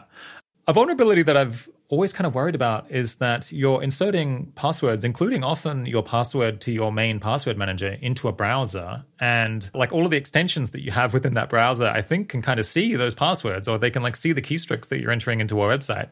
And, you know, Chrome extensions, Firefox extensions have a record of being like regularly compromised or regularly like sold to bad actors who then, you know, use them potentially to steal passwords. Uh, There are a lot of these kind of just like gaping holes in the way that ordinary people use computers that are making them like much more vulnerable than they really ought to be. Yeah, I think in security we talk about these as side channel attacks, where the primary channel would be, you know, breaking into your bank, and the side channel is you, you know, put a keylogger on somebody's desktop so they can you can grab their password instead. Uh, Certainly, uh, extensions are uh, a big concern here. I use quite a few extensions. I, I think that this is definitely a thing that's like quite useful. I am also in a role where I am being paid to be professionally paranoid, and so I Hmm. read the code that's being added to those. Trying to limit the number of them that you're using, trying to keep an eye on what's happening there is, is important. I would say that browsers are more secure than I certainly thought they were back in the day. Uh, Chrome, especially, has had a lot of work done by a, a lot of people working full time to sandbox execution of arbitrary code. So when you think about programs, right? Oftentimes they are something that's written by somebody else that's running on your computer where your data is. And the web is increasingly like this. We're recording right now on Riverside FM. It's got video, it's got audio streaming, it's uploading files, it's downloading files, it's able to do all sorts of really, really exciting things. And this is inside the browser. And if it was something that you would ask me to download, I would have been a lot more concerned because I think that the JavaScript sandboxing ecosystem has gotten very, very advanced. People have put a lot of thought into how to do smart things with it. So I, I think that browsers in particular are oftentimes more secure than things that you're running unaudited on your laptop. This is actually something where desktop operating systems have actually taken a, a, st- a page out of mobile's book, though. I think sandboxing by default is something that's true on many apps and things like that. Like permissions dialogues for requesting access to information were not a thing on desktops, really, because we didn't start out thinking about that. The permission scheme for files on a Linux or Unix operating system has a set of permissions for read, write, and execute for user, group, and everybody. And for the longest time, everybody could access everything. This was like expected. You were inside of a university, everybody was trusted. And moving to this model where things aren't trusted by default has been very painful, but that I think that browsers have been leading the way on that. So that's pretty exciting.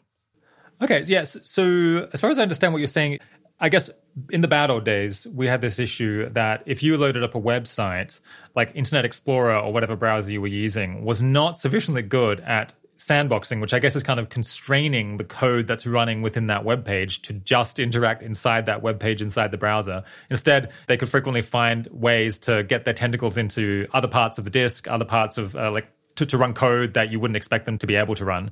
Uh, but these days, we've gotten better with Chrome and Firefox, and I guess like just better computer security in general at figuring out h- how do we make sure that this tab that we're using right now to record this conversation can only do the things that we would expect it to be able to do inside this browser, and not to access files that it can't access, not to do like broader things on the on our MacBooks that are like beyond the permissions that that Chrome has given this this particular tab. Is that is that right?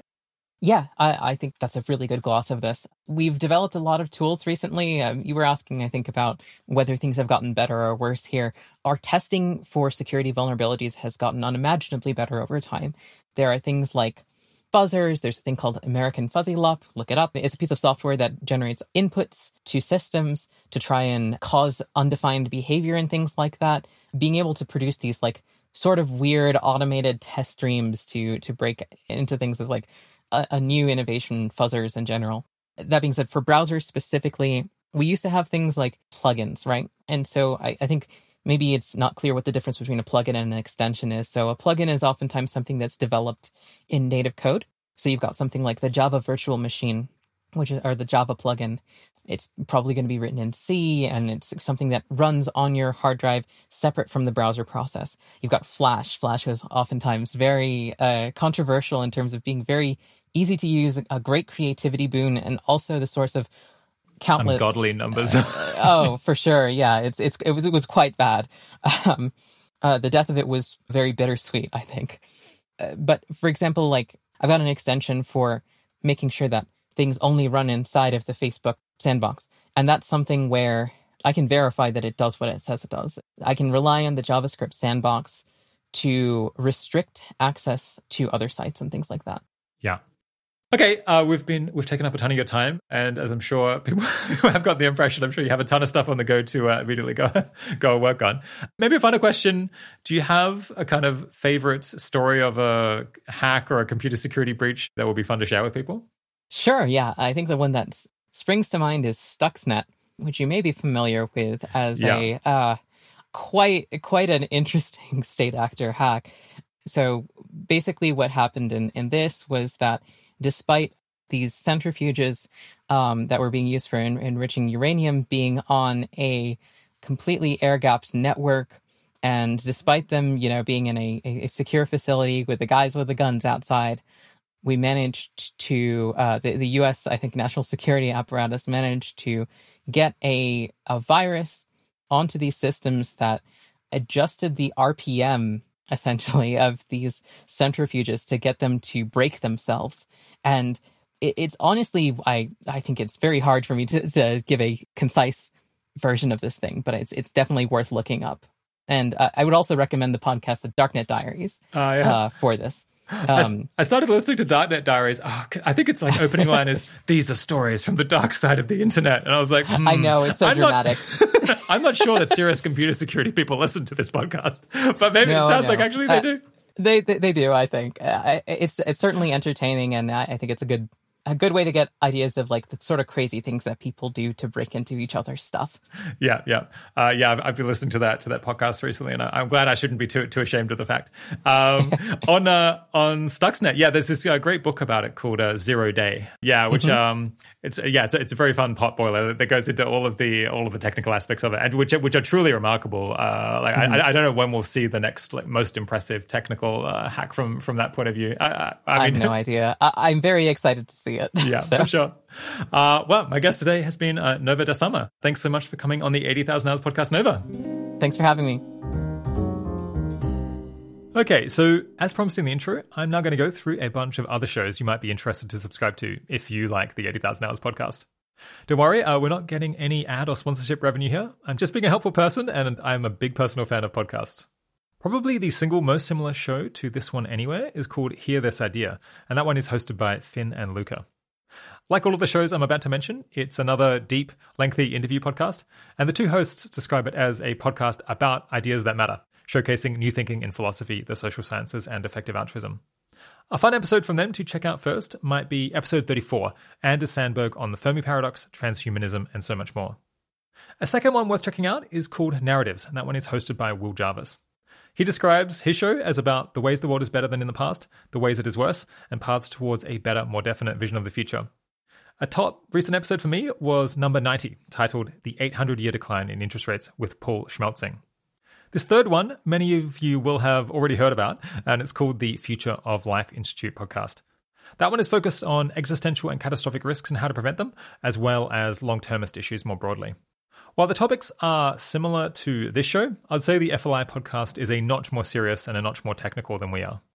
If you look back into their extensive archives, you'll find a long series of episodes on AI alignment research and another on climate change, which in aggregate would take you very deep into those respective topics.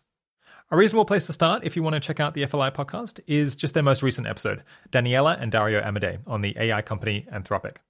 Fourth, we've got a hugely popular show that has now been running for an incredible 12 years, and that's Rationally Speaking with Julia Galef. Julia is open to covering a wide range of topics because her main goal is to showcase reasonable and even handed, thoughtful conversations about difficult and sometimes uh, divisive issues. A fairly recent episode that was very memorable for me was number 250, a conversation with Julian Sanchez on what's wrong with tech companies banning people. Fifth, we've got a show along similar lines called Clearer Thinking with Spencer Greenberg. Spencer pitches that show as a podcast about ideas that truly matter, featuring fun, in depth conversations with brilliant people. Spencer is pretty eclectic and has very broad interests, so he talks to all sorts of folks, including some I think have great ideas and others that I think are pretty misguided. But he always gives his guests plenty of room to lay out the case for their personal and unique perspective on things. A memorable recent conversation for me on that show was episode 97 Why is Self Compassion So Hard with Kristin Neff. A final one that almost none of you will have heard of is called Un Equilibrio Inadecuado, or in English, Inadequate Equilibria. It's basically an attempt to do this show, but in Spanish with Spanish speaking guests, who I know we have quite a lot of in the audience. I can speak Spanish reasonably well, and I still had to slow it down a fair bit to follow, down to maybe 0.9 or 0.8x. But it was a great way for me to learn vocabulary that's really relevant to the topics we talk about on this program. A good one to check out first on there would be Julio Elias hablando del tema de mercados repugnantes. Currently, the show isn't getting new episodes, but hopefully its creator, Fernando Folgueiro, or someone else in the Spanish effective altruism community will be able to pick it up and do more interviews in future. I just mentioned a lot of shows and episodes there, but if it's easier, you can head to the transcript for this conversation on our website, scroll to the bottom, and find this section, which will have links to all of them so you can go through systematically. All right, the 80,000 Hours podcast is produced and edited by Keiran Harris. Audio mastering and technical editing for this episode by Ben Cordell and Beppe Rodvik. Full transcripts and an extensive collection of links to learn more are available on our site and put together by Katie Moore. Thanks for joining. Talk to you again soon.